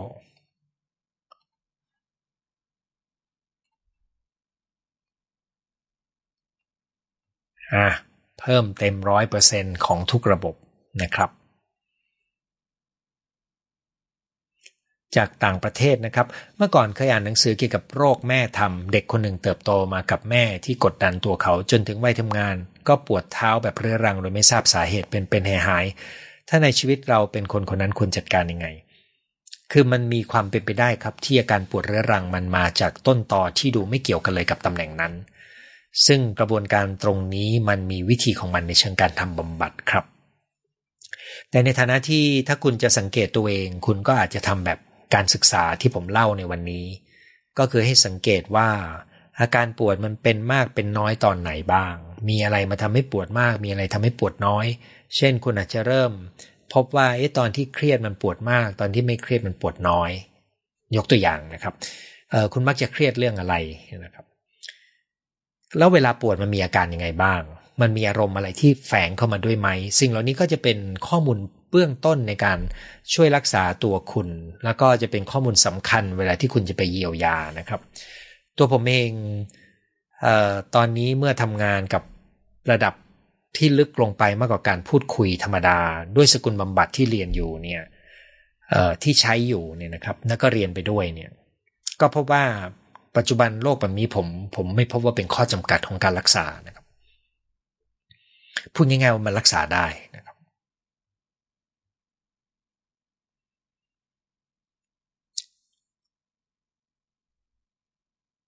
เออคนบ่นเสียงเบาเยอะเลยนะครับ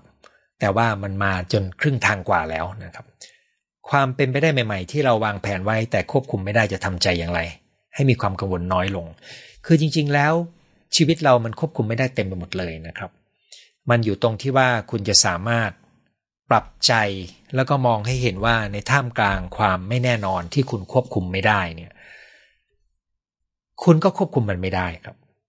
แต่ในการที่มันเปลี่ยนตลอดมันจะเกิดช่องว่างของโอกาสเกิดขึ้นอยู่ในนั้น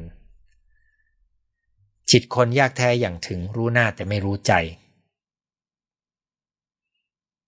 เพิ่งเปลี่ยนจากช่องอื่นมาฟังต้องเพิ่มเสียงเป็นสองเท่า ได้ยินเสียงเบาทั้ง YouTube นะครับ ไม่มีใครบอก Facebook โดยสรุปวันนี้ดูเหมือนจะ จะยังบ่นเรื่องเสียงเบาอยู่นะครับ แล้วก็มีคนบอกว่าใช้หูฟังเสียงนุ่มเลยนะครับ ฟังอาจารย์แล้วเข้าใจความคิดตัวเองมากขึ้น คุณหมอจำเปี้ยวได้ไหมคะ ผมคิดว่าถ้าเราเคยรู้จักกันและเจอหน้าคงจะจำได้นะครับ แต่ว่าตอนนี้จำไม่ได้ไม่เกี่ยวกับเรื่องมองเห็นความเป็นไปได้ใหม่ ๆ แต่บางครั้งก็รู้สึกว่าเราพยายามมองแง่บวกเกินไป อย่างเช่นตอนนี้เหนื่อยกับการทำงาน เพราะปรับตัวกับตำแหน่งที่เข้ามาไม่ค่อยได้ ก็พยายามมองว่าเราจะเก่งขึ้นแทน หน้าคุณหมอเหมือนเพิ่งสี่สิบผ่านมานานแล้วหน้ายังไม่มีริ้วรอยเพิ่ม จะไปกินอาหารนกเหมือนคุณหมอแล้ว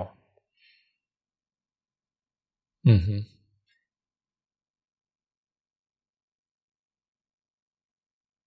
วันนี้เป็นตอนที่มีประโยชน์มากครับ อยากเรียนถามว่า เวลาคุณหมอมีปัญหาในการทำงาน หรือทางออกไม่ได้คุณหมอใช้หลักการแก้ปัญหายังไงขอบคุณ ครับ เพราะอยากรู้ว่าคนเก่งหาทางออกในการแก้แก้ปัญหายังไง เออมันเป็นไปตามวัยนะครับ เพราะว่าคนเราก็เรียนรู้ไปตามวัย ในสมัยที่ผมอายุน้อยเนี่ย ก็จะมีปัญหาได้ทุกเรื่องอยู่แล้วนะครับ แต่ส่วนใหญ่จะเป็นปัญหาเรื่องงานมากกว่า เวลาที่มีปัญหาในงานทุกครั้งเนี่ย ผมมักจะพยายามไปหาความรู้ว่า เรื่องนี้มีคนที่เป็นผู้รู้เขาคนแล้วก็ทำการศึกษาเกี่ยวกับธรรมชาติคน หรือธรรมชาติปัญหาว่ายังไง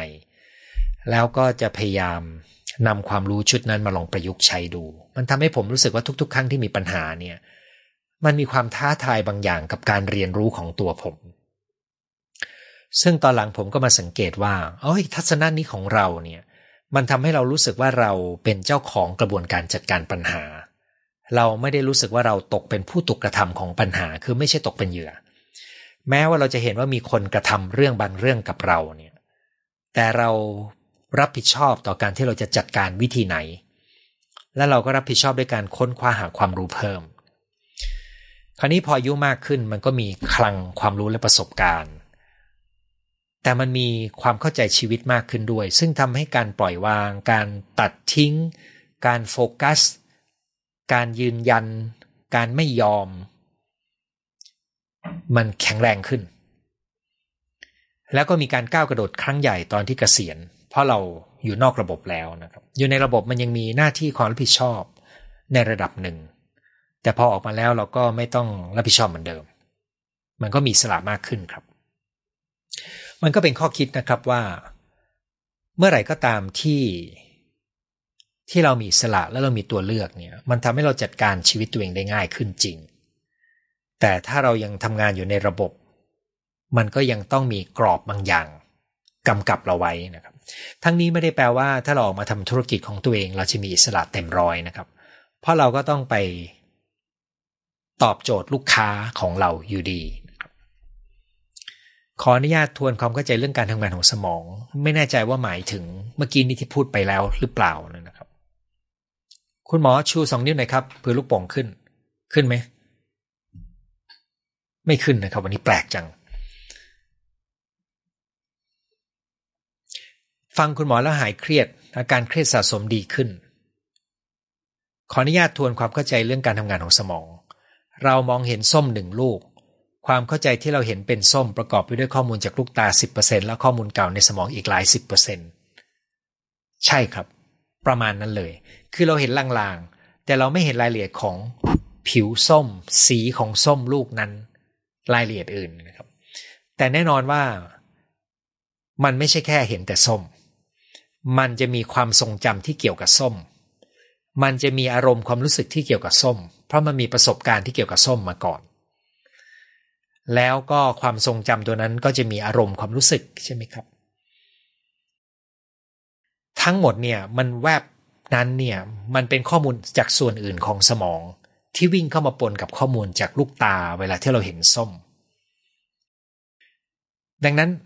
ที่บอกว่ามีข้อมูลที่ มาจากลูกตาประมาณแค่สิบหนึ่งในสิบส่วน ข้อมูลจากสมองส่วนอื่นเข้ามาอีกสิบเท่าแล้วไปทำงานอยู่ที่สมองส่วนที่ทำงานจัดการภาพเนี่ย มันก็หมายถึงว่ามันกระจายหลายอย่างมากที่มาจากข้างในตัวเรานะครับ อาจารย์พูดตรงประเด็นมาก เสียดายเสียงเบานะครับ แม่เลี้ยงลูกทานยาซึมเศร้ามาสามปี อาการกำเริบทุกปี เวลามีปัจจัยมากระตุ้น อยากหายลูกยังเล็ก ผมคิดว่าคุณจำเป็นต้องได้รับการรักษา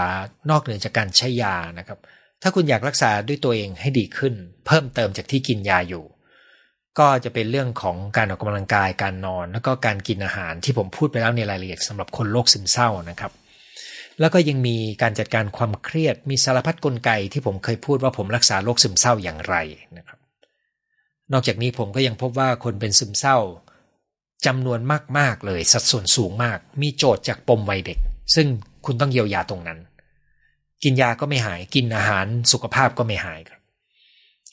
การสังเกตเพื่อทำความเข้าใจใหม่กับการสร้างความเชื่อใหม่ต่างกันไหมเออความเชื่อนี่มันเป็นผลของการสะสมของประสบการณ์ ซึ่งมักจะต้องมีอารมณ์ความรู้สึกอยู่ในนั้น และมันเป็นตัวสร้างความเชื่อ ซึ่งความเชื่อที่สร้างจากวัยเด็กก็จะเป็นตัวฐานของความเชื่อที่จะสะสมตอนที่เราโตขึ้นมานะครับคราวนี้ในชุดความเชื่อนี้ที่เรามีมันก็จะกำหนดความนึกคิดความคาดหวัง ซึ่งมันก็ส่งผลต่อสิ่งที่เราเห็นนะครับ การที่เราฝึกสังเกตและเห็นอย่างที่มันเป็น โดยระวังไม่เอาความรู้สึกข้างในความเชื่อประสบการณ์เดิมเข้ามาผสมเนี่ยมันก็จะทำให้เราเห็นความเป็นจริงได้ตรงไปตรงมามากขึ้น คราวนี้เมื่อเราเรียนรู้ไปเรื่อยๆ แล้วเราเปิดใจรับจริง เราก็มีโอกาสที่จะเปลี่ยนความเชื่อ แต่งานวิจัยทางจิตวิทยาที่สำคัญมากชิ้นหนึ่งก็คือพบว่า มนุษย์เราจะรับแต่ข้อมูลที่เข้ากันได้กับความเชื่อของตัวเอง ข้อมูลไหนที่ไม่ตรงกับความเชื่อของตัวเองเขามีแนวโน้มจะปัดตก เขี่ยทิ้งนะครับ มันก็เลยกลายเป็นว่า คนส่วนใหญ่ถ้าไม่ได้ฝึกตัวเองดี ๆ เนี่ย ก็จะจมอยู่ในวังวนของความนึกคิดในแบบเดิมๆ ซึ่งไม่ได้เติบโตขึ้นจากประสบการณ์ เพราะว่าเขาปัดปฏิเสธข้อมูลที่จะสร้างการเปลี่ยนแปลงในชีวิตของเขานะครับ คืออะไรก็ตามที่ไม่เข้ากันกับความเชื่อเขาไม่เอา ทั้งที่สิ่งนั้นคือคำตอบนะครับนูมีปัญหาเรื่องการใช้เงิน ถ้ามีเงินจะใช้อย่างฟุ่มเฟือยจนกว่าเงินจะหมด ถึงจะกลับมาใช้ชีวิตปกติได้ ควรจะแก้ไขอย่างไรดีคะ ขอบพระคุณล่วงหน้า คุณกำลังพูดว่าคุณมีปัญหาการควบคุมการใช้เงินนะครับ ถ้าคุณมีปัญหานี้แล้วคุณควบคุมไม่ได้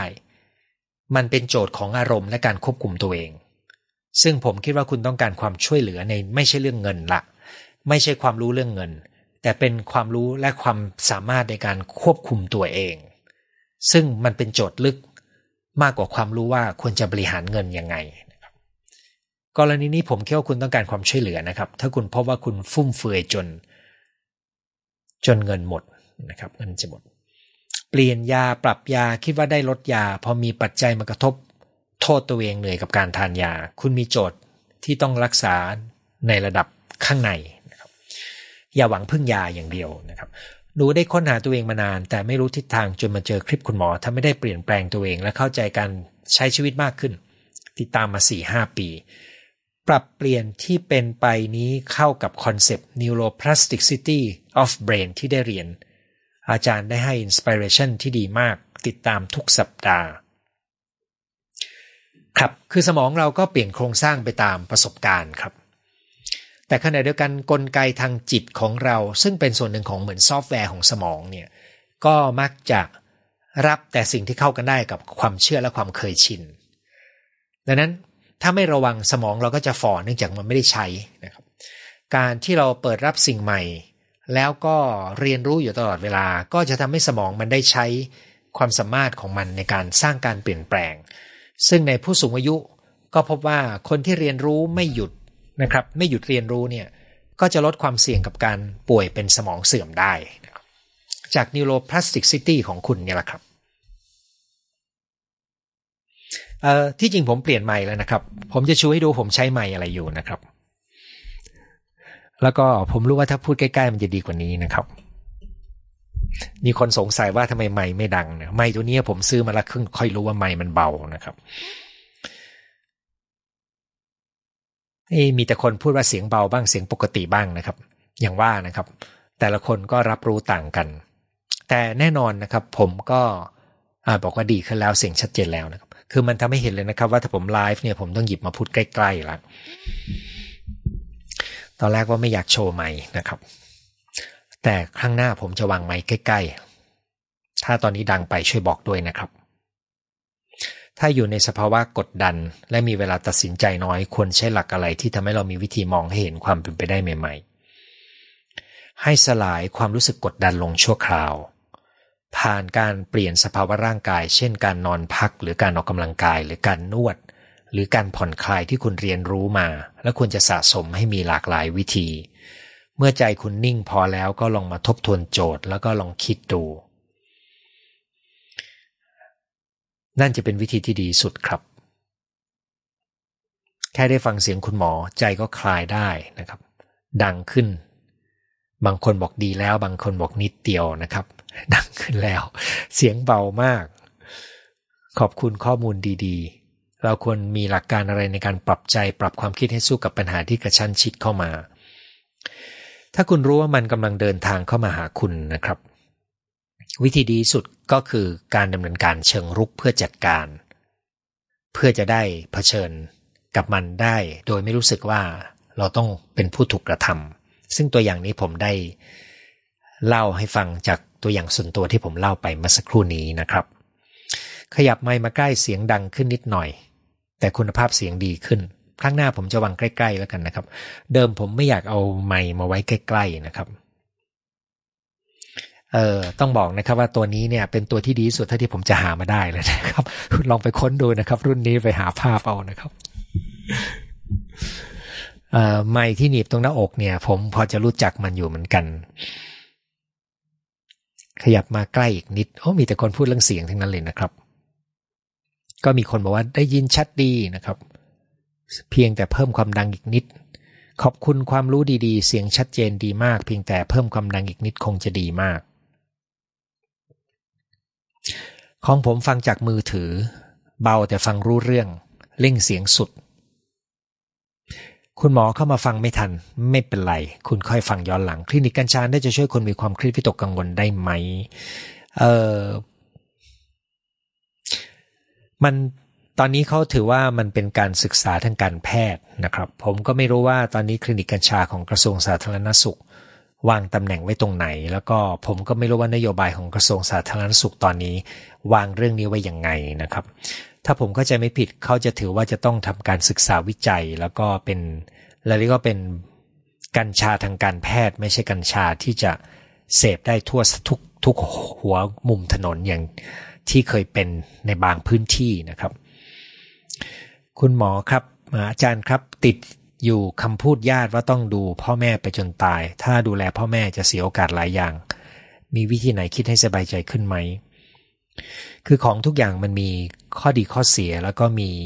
ความคาดหวัง มีความต้องการซึ่งขัดแย้งกันอยู่แล้ว ยังไงเราก็มีโจทย์จะต้องหาวิธีหาสมดุลในการตอบโจทย์ที่รอบตัวนะครับ ฟังแล้วมีกำลังใจทุกสัปดาห์ อยากหากิจกรรมที่คุณหมอมีค่าใช้จ่ายไหม คือกิจกรรม YouTube Facebook นี้ไม่มีค่าใช้จ่าย กิจกรรมอื่นมีค่าใช้จ่ายนะครับ ชอบฟังมาก การเรียนรู้จะเหมือนกับที่อาจารย์เคยอธิบายเรื่อง fix mindset กับ growth mindset ไหม คือตัวนี้มันมีแนวปฏิบัติในเชิงของการหมั่นสังเกตนะครับ ซึ่งตัวอย่างที่เล่ามาเนี่ย มันจะมีตั้งแต่เราเชื่ออะไร เช่นเรื่องเชื่อว่าเรากำลังออกกำลังกาย เพราะเราทำงานอยู่ มันมีผลดีกับร่างกายเราเลยนะครับ มีการวิจัยชิ้นหนึ่งของนักวิจัยชุดเดียวกัน เขาเขาให้ดื่มเครื่องดื่ม ที่มีสลากเครื่องดื่มเนี่ยฉลากไม่เหมือนกัน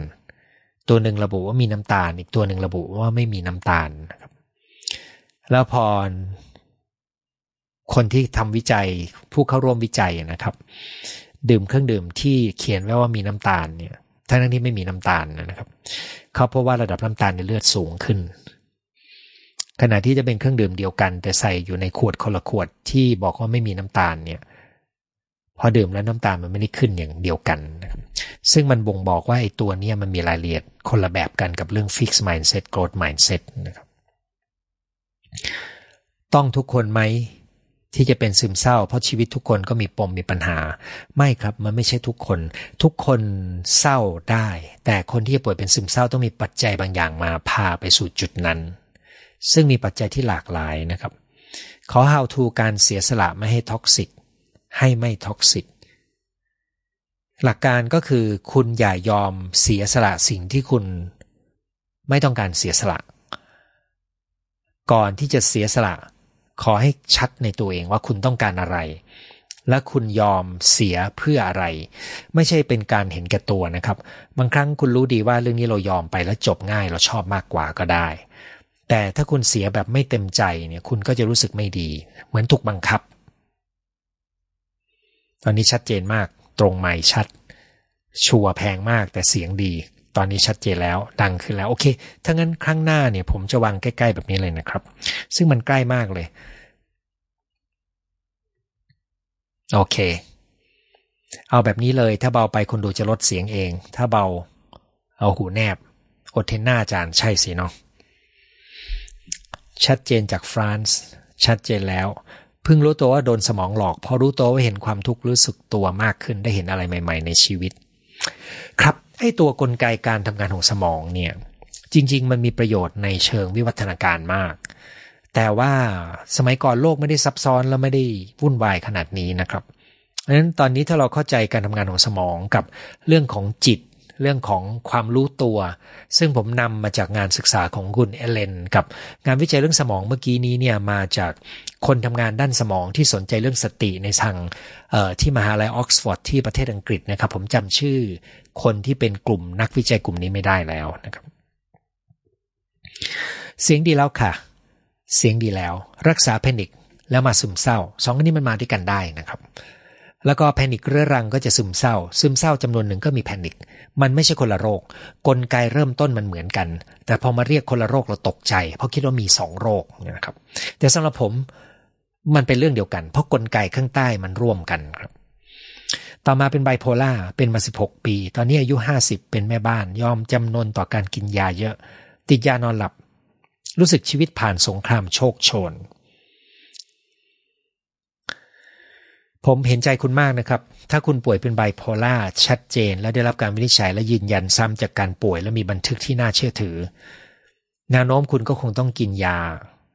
แต่ว่าเมื่อคุณดีขึ้นมันมีความเป็นไปได้ที่คุณจะลดยาลงนะครับ องศาเกี่ยวมากครับ เพราะว่าเขาบอกว่าไมรุ่นนี้นี่มันต้องพูดใกล้ ผมดูข้อมูลแล้วทิ้งช่วงเมื่อกี้นี่มันควรจะเวิร์กนะครับ ผมทำซูมไม่มีปัญหาเลยนะครับ แต่พอออกรายการนี้กลับมีปัญหาโลกย้ำคิดย้ำทำทำไม่หาย เออ ผมเข้าใจว่าคุณคงอยากรู้ว่าหายได้ไหมมั้งเออผมเคยตอบไปแล้วนะครับ แล้วเคยพูดเรื่องย้ำคิดย้ำทำโดยตรงด้วย ว่ามันรักษาให้ดีขึ้นได้ มักจะต้องใช้ยา แต่บางคนที่ผมหยุดยาได้แต่มีไม่มากที่เหลือใช้ยาน้อยๆ ครึ่งเม็ดต่อวันเนี่ยนะครับ แล้วก็ใช้ชีวิตได้เป็นปกติตั้งเป้าอยู่ตรงนั้น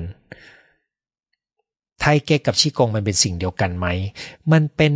ศาสตร์ที่มีต้นตอเดียวกัน แต่ว่ามันมีความต่างกันนะครับ คือชิกงมันจะมีลักษณะที่คล้ายเป็นท่า แต่ไทเก๊กนี่มันจะเป็นโฟล์ที่ต่อเนื่องกว่า แต่ถ้าคุณฝึกชิกงดีๆ มันก็เริ่มโฟล์ที่ต่อเนื่องนะครับดังนั้น ถ้าพูดจริง ๆ ผมคิดว่ามันมีความต่างกัน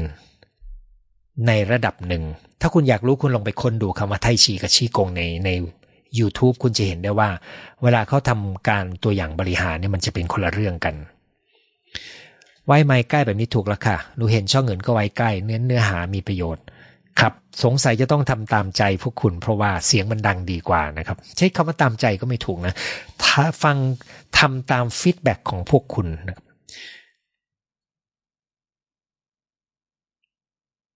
ตอนนี้ก็มีคนช่วยฟีดแบ็เรื่องเสียงขอบคุณมากเลยนะครับ เวลาเฝ้าดูความรู้สึกตัวเองเพื่อพยายามทำความเข้าใจ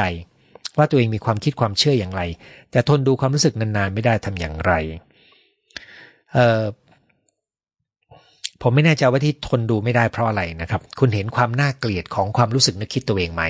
เพราะตอนที่ผมสังเกตไปใหม่ผมเห็นความน่าเกลียด ของตัวเองอยู่ในนั้นนะครับ แต่พอเรารู้ว่าเอามันเป็นอย่างนี้ของเราจริง ๆ เราก็ค่อยๆ เอาข้อมูลนั้นมาปรับตัวได้ ส่วนการสังเกตให้ดีเป็นเรื่องยากนะครับ ต้องค่อยๆ ฝึกดู ขอบคุณที่ทุ่มทุนซื้อใหม่ค่ะ ช่วงท้ายเสียงดีขึ้น ขอบคุณที่พยายามอย่างยิ่งยวด ถ้าเทียบรายการฟาโลสรายการนั้นเสียงดังฟังชัด ผมไม่รู้จักรายการโน้นเหมือนกันนะครับ เสียงคุณหมอราวๆครึ่งของรายการนั้น เสียงดีแล้วขอบคุณที่คุณหมอขยับไม่ เมื่อคุณหมอขยับไม่เสียงดีขึ้นกว่าเริ่มตอนเริ่มต้นมาก เสียงดีขึ้นแล้ว ทุ้มนุ่ม รุ่นนี้น่าจะเป็นไมโครโฟนชนิดไดนามิกต้องพูดใกล้อาอาจารย์วชิราผมลืมประชาสัมพันธ์เรื่องที่อาจารย์ช่วยทำให้เรื่องหนึ่ง ใช่ Spotify หรือเปล่านะครับ ที่อาจารย์เอาไปวาง ถ้าทันช่วยบอกด้วยนะครับอาจารย์เขียนต่อนะครับ ว่าไมค์จะตัดเสียงรบกวนภายนอกได้ดี ของเก่าอาจารย์น่าจะเป็นคอนเดนเซอร์ แต่ตัวนี้เป็นชนิด dynamic นะครับเนาะขอบคุณอาจารย์นะครับ อาจารย์วิชลาได้ช่วยนำไลฟ์ของผมจากเสียงใน YouTube ไปใส่อยู่ในพอดแคสต์นะครับ แล้วก็ล่าสุดก็ได้แจ้งว่ามันฟังได้ทาง Spotify หรือไง แล้วผมลืมไปเลยด้วยความยุ่งนะครับ ต้องขอภัยอาจารย์วชิลากำลังว่าจะติดต่อไปพอดี ลูกสาว 23ทำงานแล้ว มักจะบอกเสมอว่าไม่ชอบงานนี้ แต่ต้องทนทำเพราะยังหาตัวตนไม่พบ จะพูดอย่างไรให้เขามีแรงใจ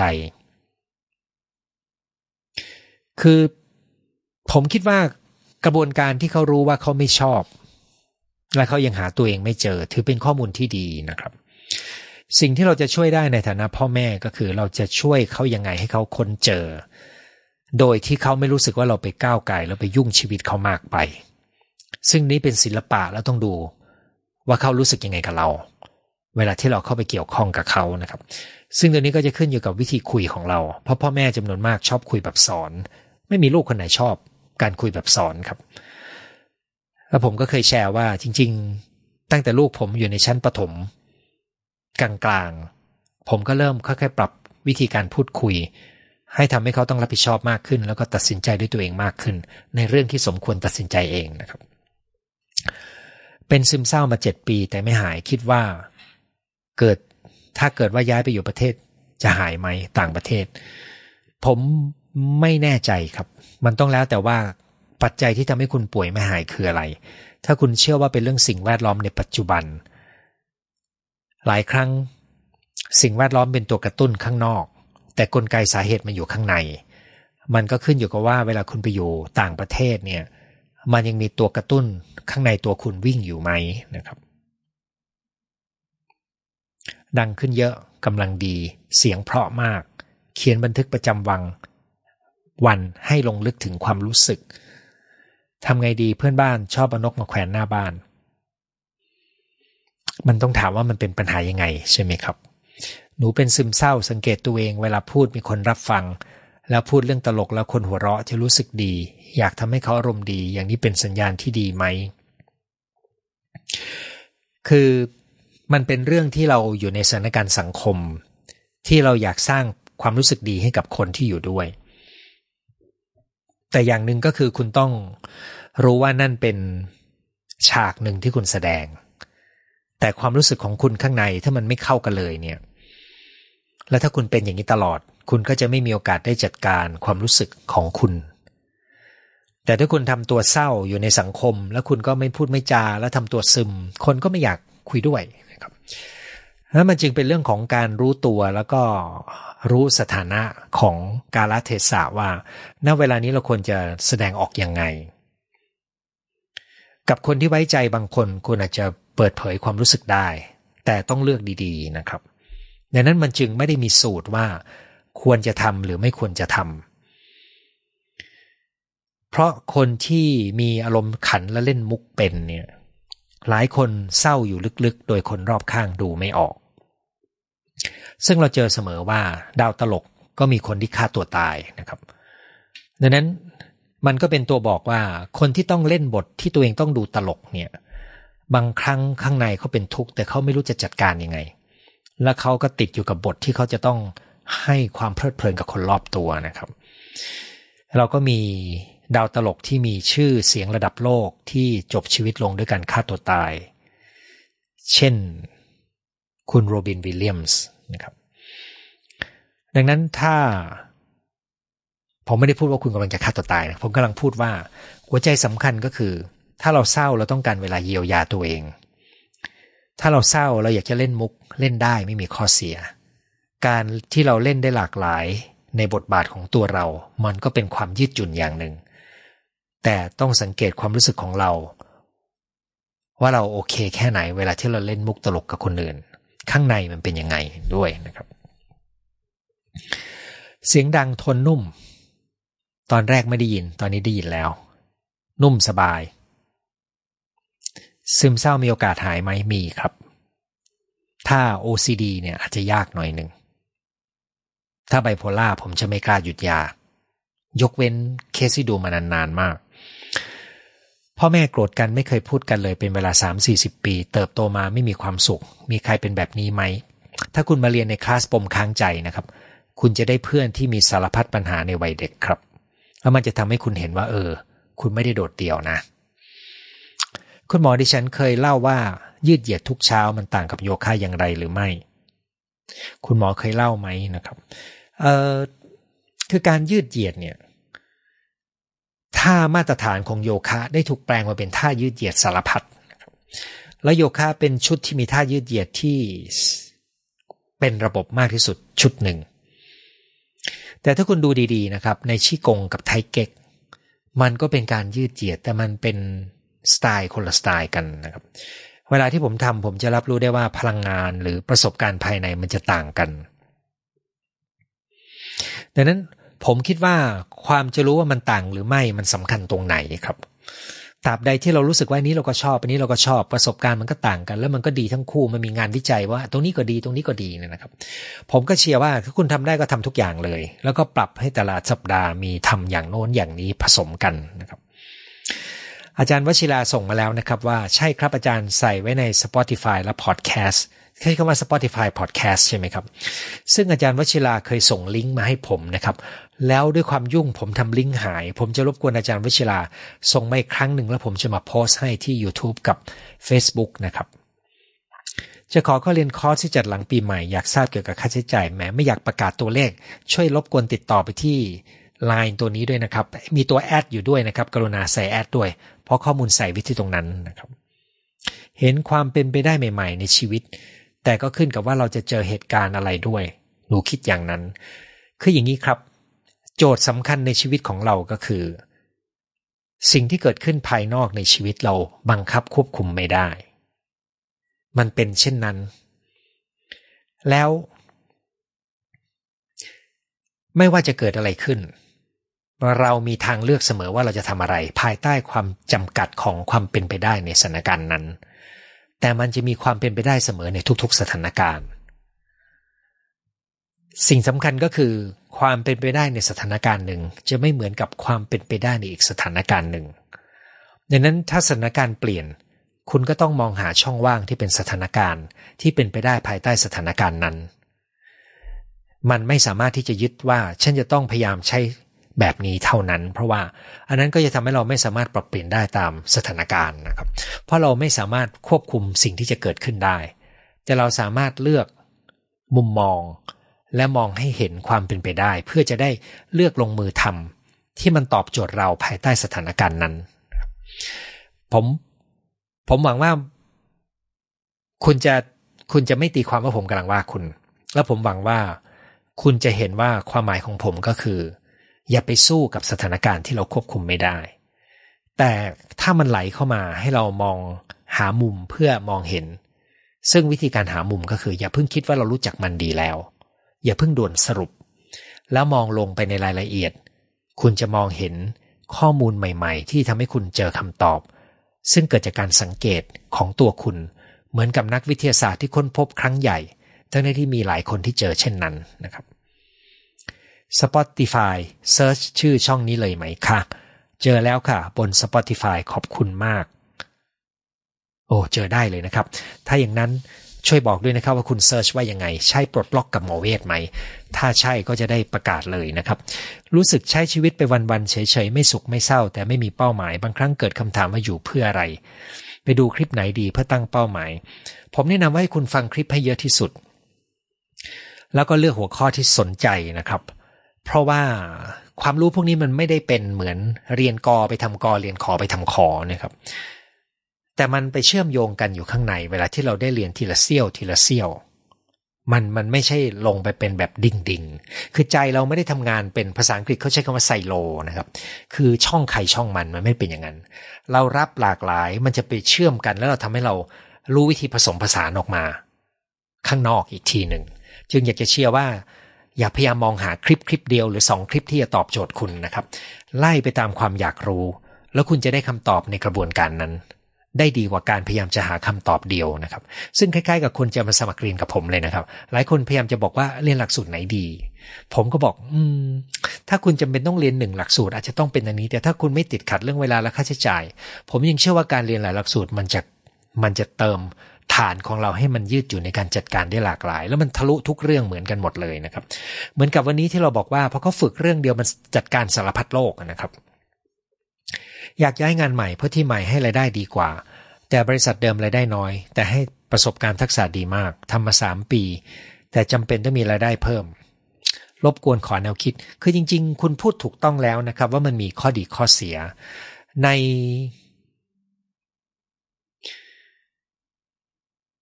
ในชีวิตงานเนี่ย มันมีแง่มุมที่เราต้องน้ำชั่งน้ำหนักนะครับ หลายคนรวมทั้งลูกผมก็เคยพูดอ้างอิงถึง นักธุรกิจที่มีชื่อเสียงว่า ในช่วงแรกให้เน้นการเรียนรู้นะอย่าไปเน้นเงินมากเกินไป แต่ถ้าบ้านคุณมีความจำเป็นด้านการเงิน คุณก็อาจจะต้องให้ความสำคัญด้านการเงินนะครับถ้าบ้านคุณไม่มีแรงกดดันทางการเงิน แล้วคุณรู้สึกว่าโอกาสในการเรียนรู้นี่สำคัญ คุณก็ยอมแลกด้วยด้วยสิ่งนี้ เหมือนกับคนจำนวนหนึ่งยอมไปทำงานราชการ ด้วยเหตุคนละเหตุกัน เงินเขาก็น้อยกว่าเยอะนะครับดังนั้นมันเป็นเรื่องของการชั่งน้ำหนักใน จังหวะนี้ของของชีวิตคุณครับ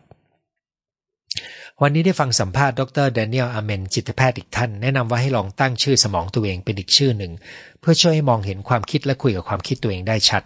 รู้สึกเป็นไอเดียที่น่ารัก คุณหมออาเมนเป็นหมอที่มีความน่ารักในเชิงบุคลิกภาพด้วยนะครับผมผมชอบแนวคิดของเขาในเชิงกรอบเรื่องของสมอง แต่ในเชิงของการเยียวยาด้านจิตใจเนี่ย ผมคิดว่าผมไม่ได้ฟังเขาอย่างนี้แล้วกันนะครับ แต่สิ่งที่คุณพูดถึงที่เขาพูดก็น่ารักดีนะครับทานยา clonazepam สองถึงสี่มิลลิกรัมทุกวันมาหลายปี มีทางเลิกไหมยาทุกตัวมีทางเลิกได้นะครับ แต่คุณจะต้องไปแก้ต้นเหตุของสาเหตุที่ทำให้คุณต้องมากินยาก่อน ซึ่งหลายคนพอเริ่มกินยาแล้วมันดีขึ้นไม่ได้ไปแก้ต้นเหตุนะครับเพราะเหมือนอาการปัญหามันหมดไปแล้วนะครับกราบขอบพระคุณอาจารย์หมอขอบคุณที่เข้ามาขอบพระคุณทุกครั้งนะครับ อาจารย์วชิราส่งมาว่าเดี๋ยวผมจะส่งลิงก์แบบสั้นให้อาจารย์อีกครั้งจะแชร์ง่ายกว่า อาจารย์วชิราตกลงเขาสามารถเซิร์ชได้ด้วยใช่ไหมครับ ว่าเป็นอะไรนะครับ คุณหมอใจดีขอบคุณคลิปดีๆ เข้าใจจิตตัวเองมากมีความสุขมากขึ้น บน Spotify ชื่อปลดล็อกกับหมอเวทพิมพ์ยังไม่ทันจบเด้งขึ้นมาเลยนะครับ โอเคครับ ถ้าอย่างนั้นสำหรับคนที่อยากจะไปหาบน Spotify นะครับ ถ้าคุณมีเป็นสมาชิก Spotify ก็พิมพ์คำว่าปลดล็อกกับหมอเวทคราวนี้ปลดล็อกเนี่ยใน Spotify ใช้คอควายหรือกอไก่เนี่ยนะครับ เพราะว่าปลดล็อกใน YouTube ผมใช้กอไก่นะครับ ไม่รู้ว่าอาจารย์อาจารย์วชิราใช้คอควายหรือกอไก่นะครับ ลองคนดู เคยเจอสถานการณ์ที่ยากจะสำเร็จ แต่ลองทำก่อน โดยคิดว่าทำได้ทำสำเร็จแล้วแก้ปัญหาหน้างานได้เรียบร้อย จริงตามที่คุณหมอพูด คนที่ไม่สามารถจริงกับตัวเองได้ ลึกๆ เขาเต็มไปด้วยความเศร้าไม่พอใจในตัวเอง ไม่ว่าเบื้องหน้าเขาจะดูมีความสุขแค่ไหน หลายคนติดอยู่ในลูปนี้โดยไม่รู้ตัว ซึ่งผมถ้ายกตัวอย่างคุณโรบินวิลเลียมส์นะครับ ผมผมก็ชอบงานเขามากนะครับ ผมรู้สึกว่างานเขามีมีมิติของชีวิตมนุษย์ที่มีความลุ่มลึกได้ด้วยในหลายเรื่องนะครับจำได้ในเรื่องสำคัญสำคัญหลายเรื่องของเขา แล้วก็เขาก็ประกาศคนก็รู้กันว่าเขาป่วยเป็นซึมเศร้านะครับเพราะสังคมอย่างน้อยในซีกโลกตะวันตกก็ยอมรับมากกว่าบ้านเรา ในบ้านเราผมก็รับรู้ได้ว่าก็มีคนที่มีความทุกข์ข้างในที่แสดงออกมาไม่ได้ ขอบคุณคุณโคลิสติกนะครับที่บอกว่าปลดล็อกใช้กอไก่นะครับ ดังนั้นท่านที่ต้องการค้นทาง Spotify นะครับ ชื่อปลดล็อกกับหมอเวทเหมือนที่ YouTube เลยนะครับ อันนี้ขอบคุณคำแนะนำฟังหลาย ๆ เคสรู้สึกมีเพื่อนจริง ๆ เจอปัญหาคล้ายกันอยู่ที่ว่าอยู่ในจังหวะไหนของชีวิต นั่นคือทั้งหมดที่เรามาคุยกันในวันนี้นะครับ วิธีมองให้เห็นความเป็นไปได้ใหม่ ๆ ในชีวิต วันนี้ผมได้บทเรียนจาก feedback ของทุกท่านว่าสงสัยจะต้องเอาไมค์ขึ้นมาใกล้ปากขนาดนี้นะครับแล้วก็อาทิตย์หน้ากับอาทิตย์ถัดไปผมจะไม่ได้ไลฟ์นะครับ จะมาไลฟ์อีกทีหนึ่งคือวันสิ้นปีวันที่ 31 ธันวาคม ซึ่งก็ยังเป็นหัวข้อในแนวนี้อยู่นะครับสำหรับวันนี้สวัสดีทุกท่านขอบคุณสำหรับ feedback เรื่องเสียง แล้วก็คงต้องลำคาญภาพเออไมโครโฟนในครั้งหน้าแบบนี้แล้วนะครับ วันนี้ก็สวัสดีแล้วพบกันวันสิ้นปีที่ 31 มกราคมครับ